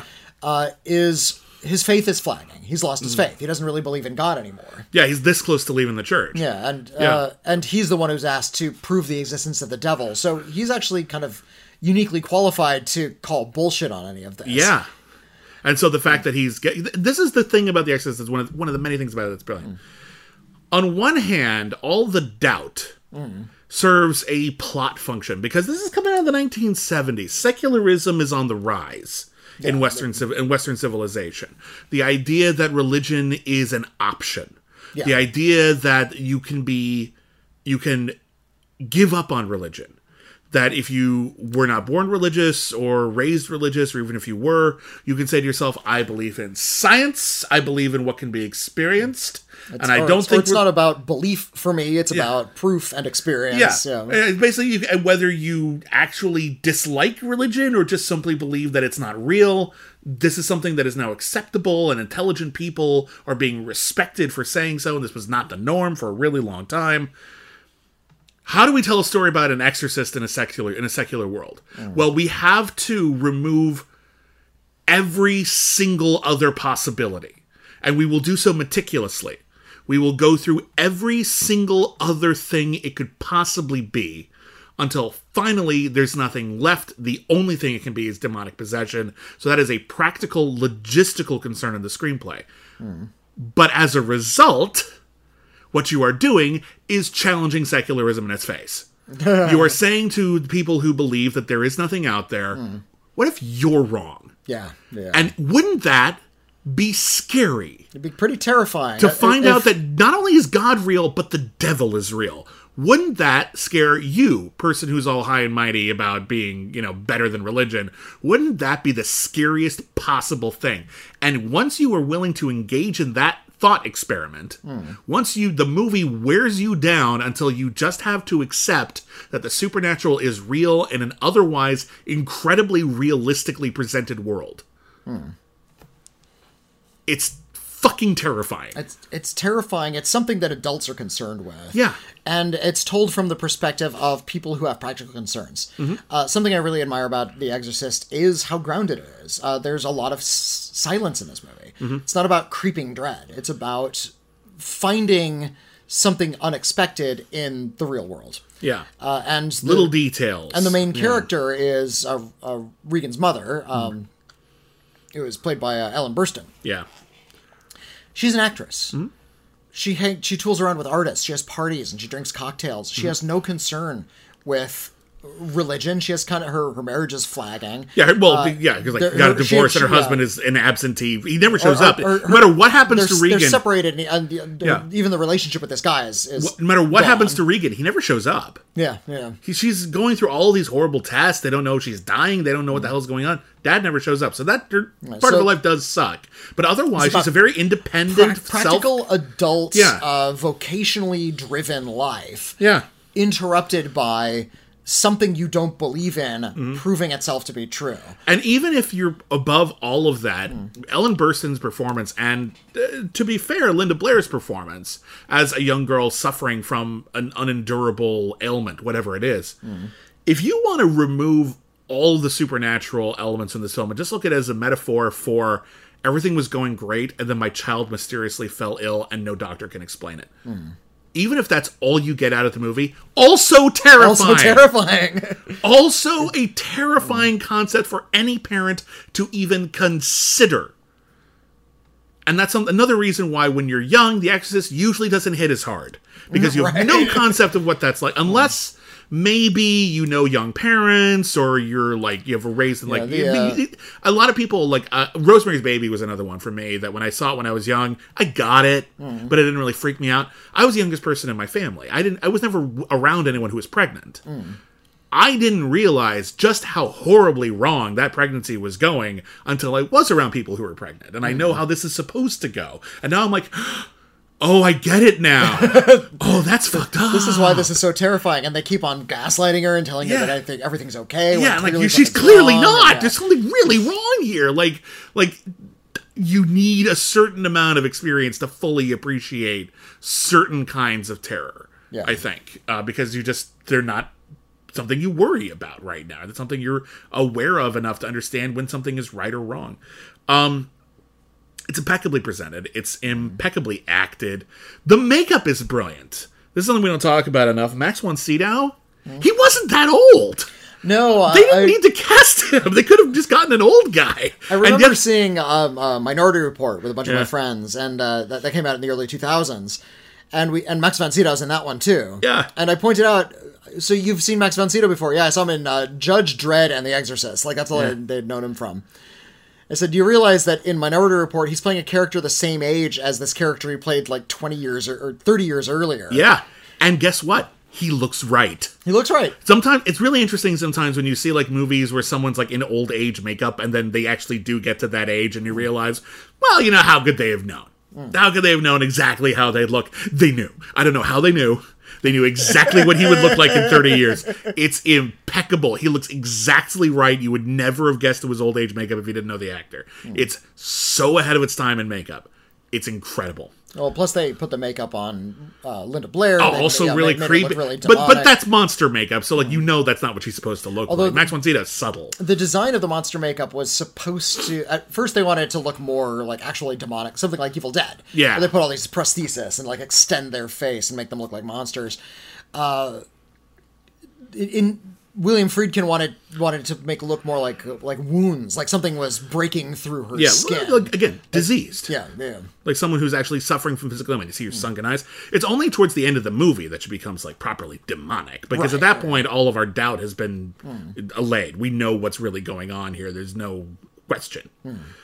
This Hmm. that, movie, that exorcism scene is really intense by the so way great. Uh, this movie uh, caused such an uproar when it came out that Christian groups claimed it was literally possessed. Like the film itself in the canisters was Hmm. The literally actual possessed. celluloid strips. Yeah. Uh, there is a wonderful uh, documentary series on Shutter. It's called Yeah. Cursed Films, and the first episode is about The Exorcist because nine people died during the making of The Exorcist. yeah, it's one of those Yeah, a lot- tragic productions. Yeah, a lot of, a lot of people died. A lot of weird things happened. Yeah. Uh, William Friedkin, notoriously kind of a maniac director, who would like play Yeah. loud music on set and fire guns Well, he off kept, while he kept on- it so yeah. cold that people got sick on the set because he wanted like when people walked into Regan's room, their breath could be visible.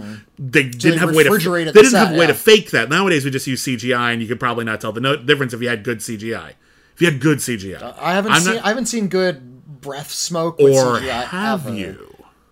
Maybe it's so good now that sometimes you Uh-huh. can't. That's happened to me though, where I was like, "Oh, I can always tell what's CGI," and then someone would just say, "That was CGI." I'm like, "Fuck you, really? That that was so subtle. Good job." Like occasionally it can happen. Occasionally, there there Yeah. are times when I've been tricked. I feel like Master and Commander was the one that tricked me the most. Yeah. When I saw the behind the scenes, wait, that was a model. That was CG.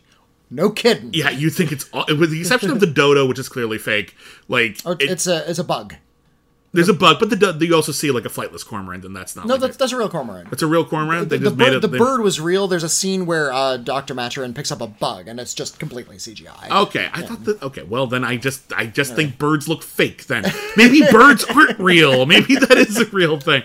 Um, but I digress. Uh, but sometimes my point is this: they didn't have the option. Uh-huh. If they wanted breath to come out of people's faces, they needed to refrigerate the set or have everyone smoke very quickly before they said action.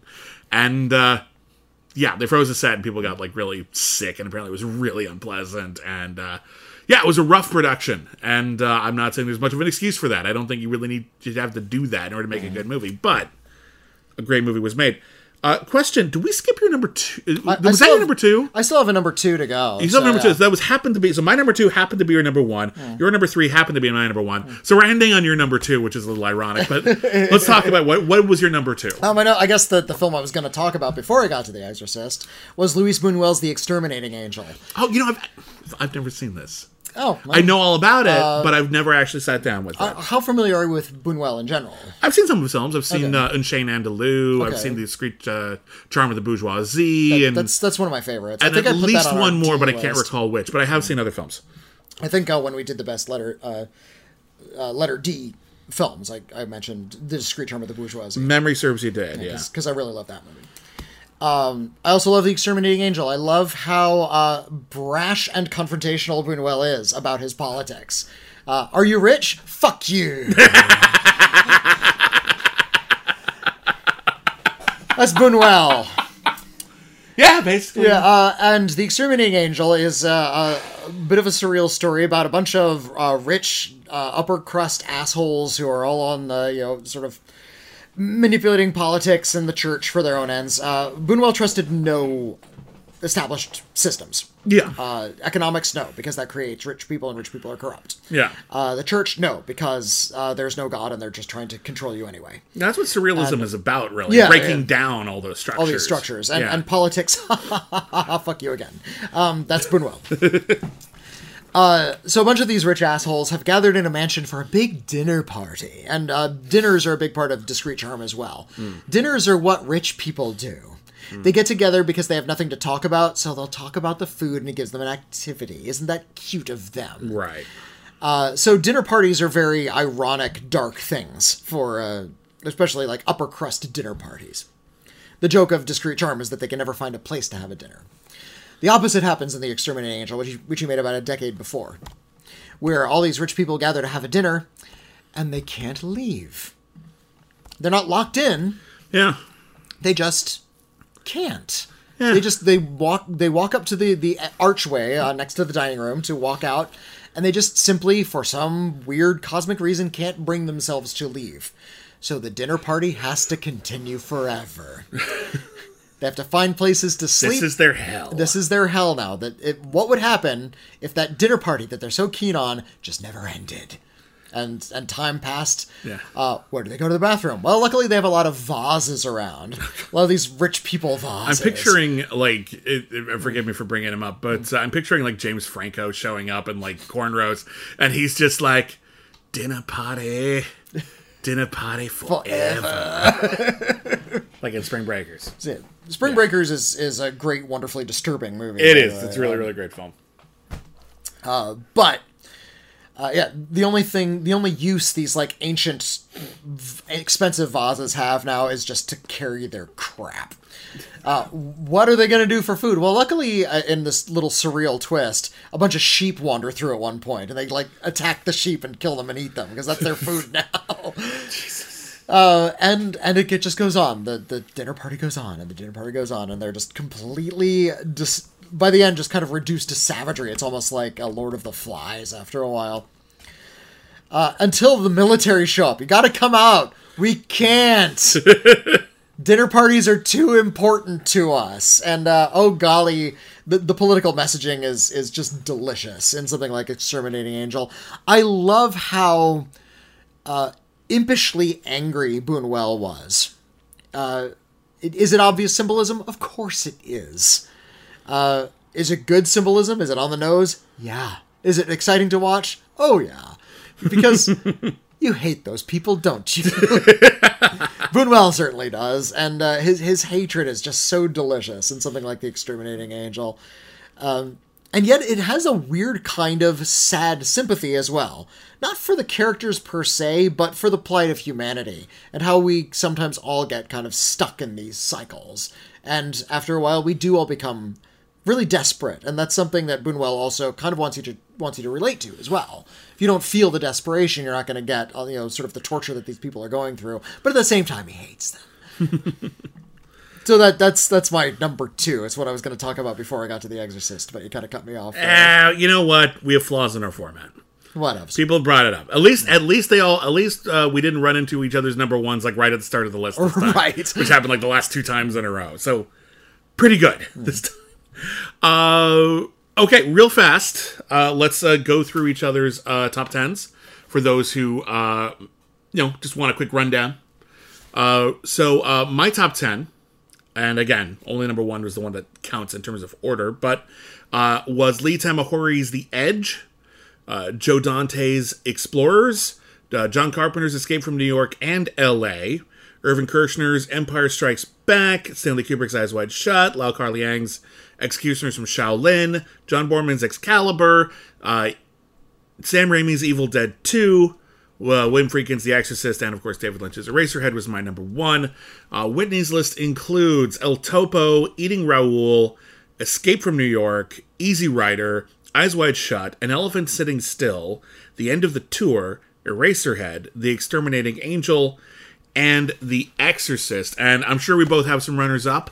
Oh, absolutely. Uh, why don't you go first? So these All are films um, that just- just we, we recommend these movies that didn't quite make our top ten. They're not going to spend in no particular on. order, I also listed Evil Dead 2, Dead by Dawn. Um, I'm very fond of uh, David Cronenberg's film eXistenZ. That made my runners up, too. Movie. Yeah. Um, uh, One Two Punch from Tim Burton, Ed Wood and Edward Scissorhands. Yep. Uh, those are both quite good movies. Also on my list. Mostly in his, that fable sort of way that he does.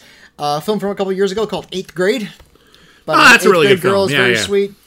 Uh, David Ayer's End of Watch about two cops. It's a found footage movie, and uh, That's one of the better modern cop movies. People don't Yeah. talk- I wish I could have made space for it, but it's really Yeah, good. Da- David, it's it's the only David Ayer film I really like. I, Yeah. That one and Fury's pretty good too, but I really love End of Watch. I think Fury is one of the better World War II movies, actually, but End of Watch is probably his best film.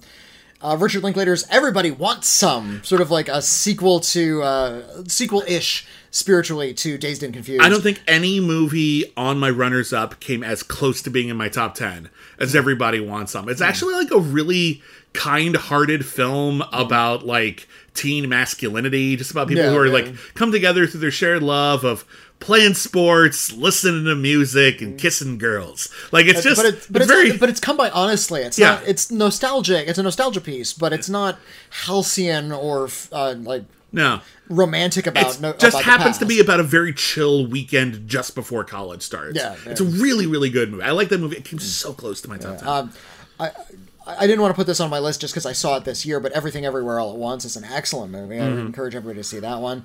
Uh, Ex Machina, a film about not Yeah. so, not so much artificial intelligence as it is about misogyny.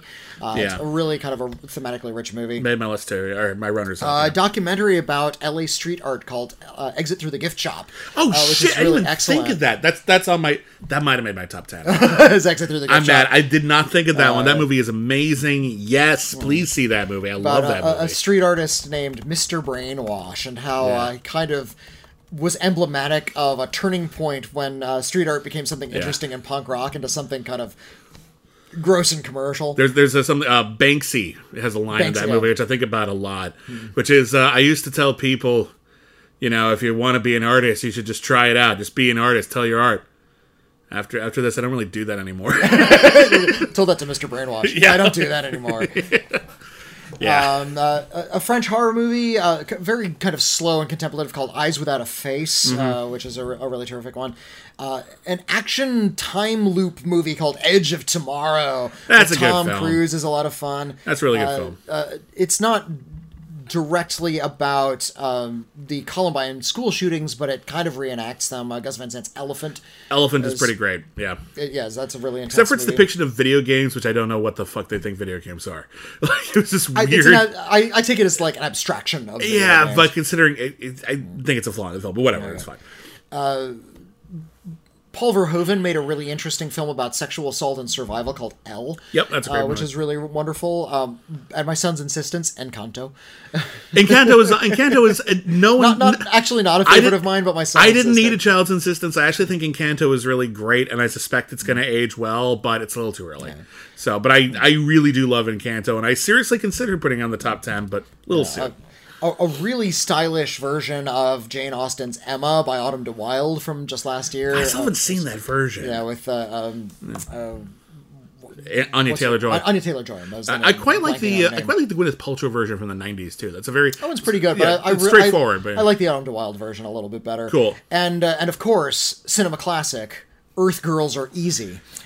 Oh my god, I didn't even I didn't think of that one either. That would have at least made my runners up. That is a great that is a great movie. Good good pick. Good pick.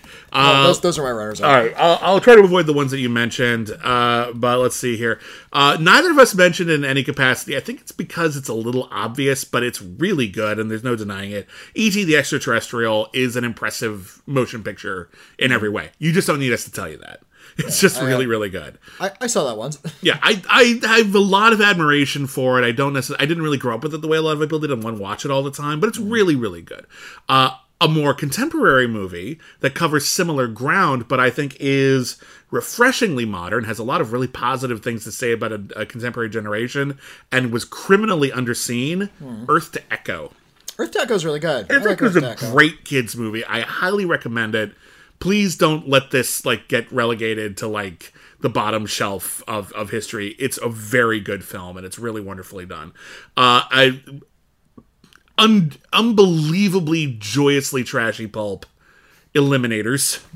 Oh, I forgot. How did how could I forget Eliminators? Oh, I feel bad about that. Eliminators is one of the Eliminators is awesome. Elimi- uh, it's uh, Indiana Jones and a flying robot, no, and no, he's a tank man. There's a tank. Well, he's a tank. Well, there's He's, also a, ma- a he's fl- a mandroid. also Denise Crosby has a flying robot. oh yeah, you're He right. does, and they fight a time traveling mad scientist, and ninjas are in there too, Hmm. and it's absolutely bonkers and yet weirdly grounded. like it actually like works better as a story than you'd think. Takes that story like kind of practically. It is, it's seriously like you can see the template that Marvel is using today for how to take completely outlandish ideas and get you to just be on board with them, and you can see it in the DNA in this great movie Hmm. like Eliminators. It's so Eliminators, good. Um, I love it to pieces. Uh, John Sayles movie that I love. Uh, but I haven't seen it in a really long time, and I wasn't sure if I could speak too articulately about it. Uh, is this great uh, uh, real life baseball story called Eight Men Out, which is about the big Black Sox scandal about um, you know uh, baseball players who got involved in gambling and kind of ruined the sport for a while. And it's kind of what uh, Field of Dreams is kind of about too. Uh, but that's a great movie. Um, let's see what I have here. Uh, David Lynch's The Elephant Man is also great yeah, yeah. nearly made my top 10. Uh, I'm a huge fan of Elvira, Mistress of the Dark, but I think that ended up on a previous Iron list somewhere, and I'll just let it slide because it's absolutely wonderful. Uh, another great 80s sci fi movie is Enemy Mine. Starring Dennis Quaid and Lou Gossett Jr. I like, uh, I like Enemy Mine. as a That's human and like the alien species that we're in this like, intergalactic war with, they get stranded on a planet together and they have to learn to respect each other in order to survive. Uh, it's really great, actually. Like it's very, very effective.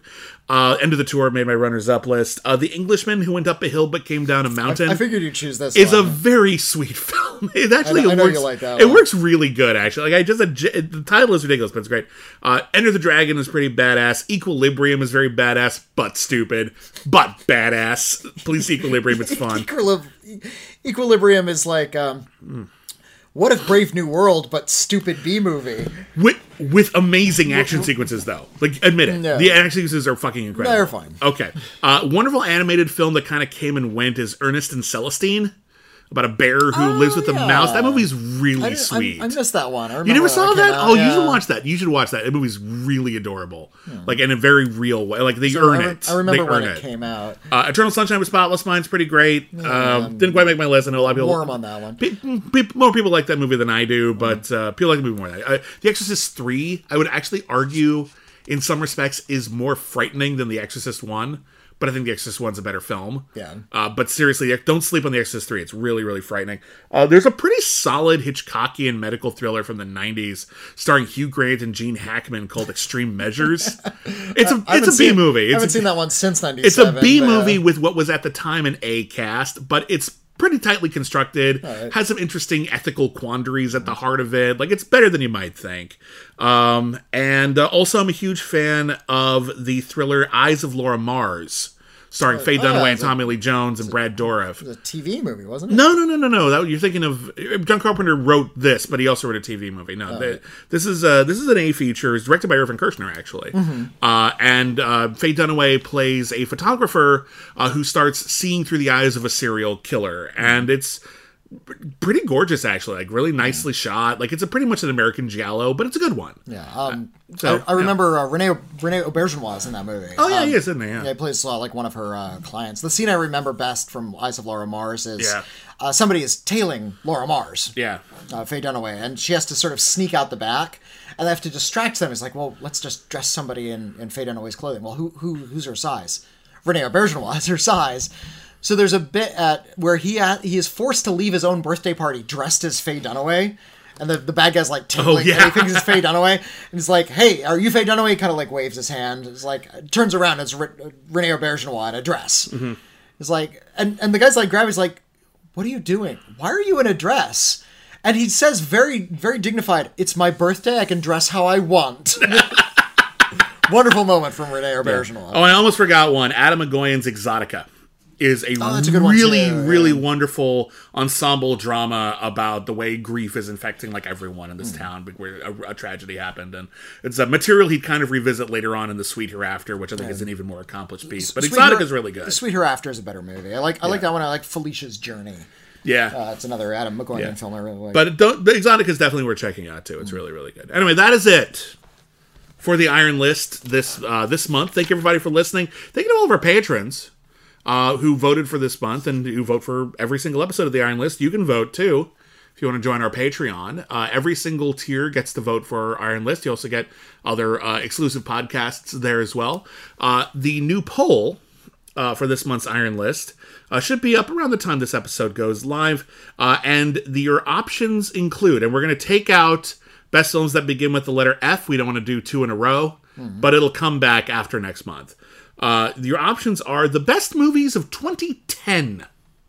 because why not? Well, it was the year before Whitney and I started podcasting, so we never really got to cover 2010 in any meaningful way. So 2010 might be an interesting thing to look back on.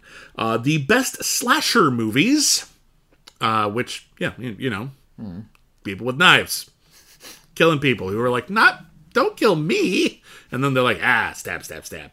Slasher movies. Don't kill me. you can use that in a dictionary, just a dictionary definition of slashers. Uh, the best comedies of the 1990s. Uh, pretty broad, but there's it's actually a pretty good decade for comedy. There's a lot of good stuff in there.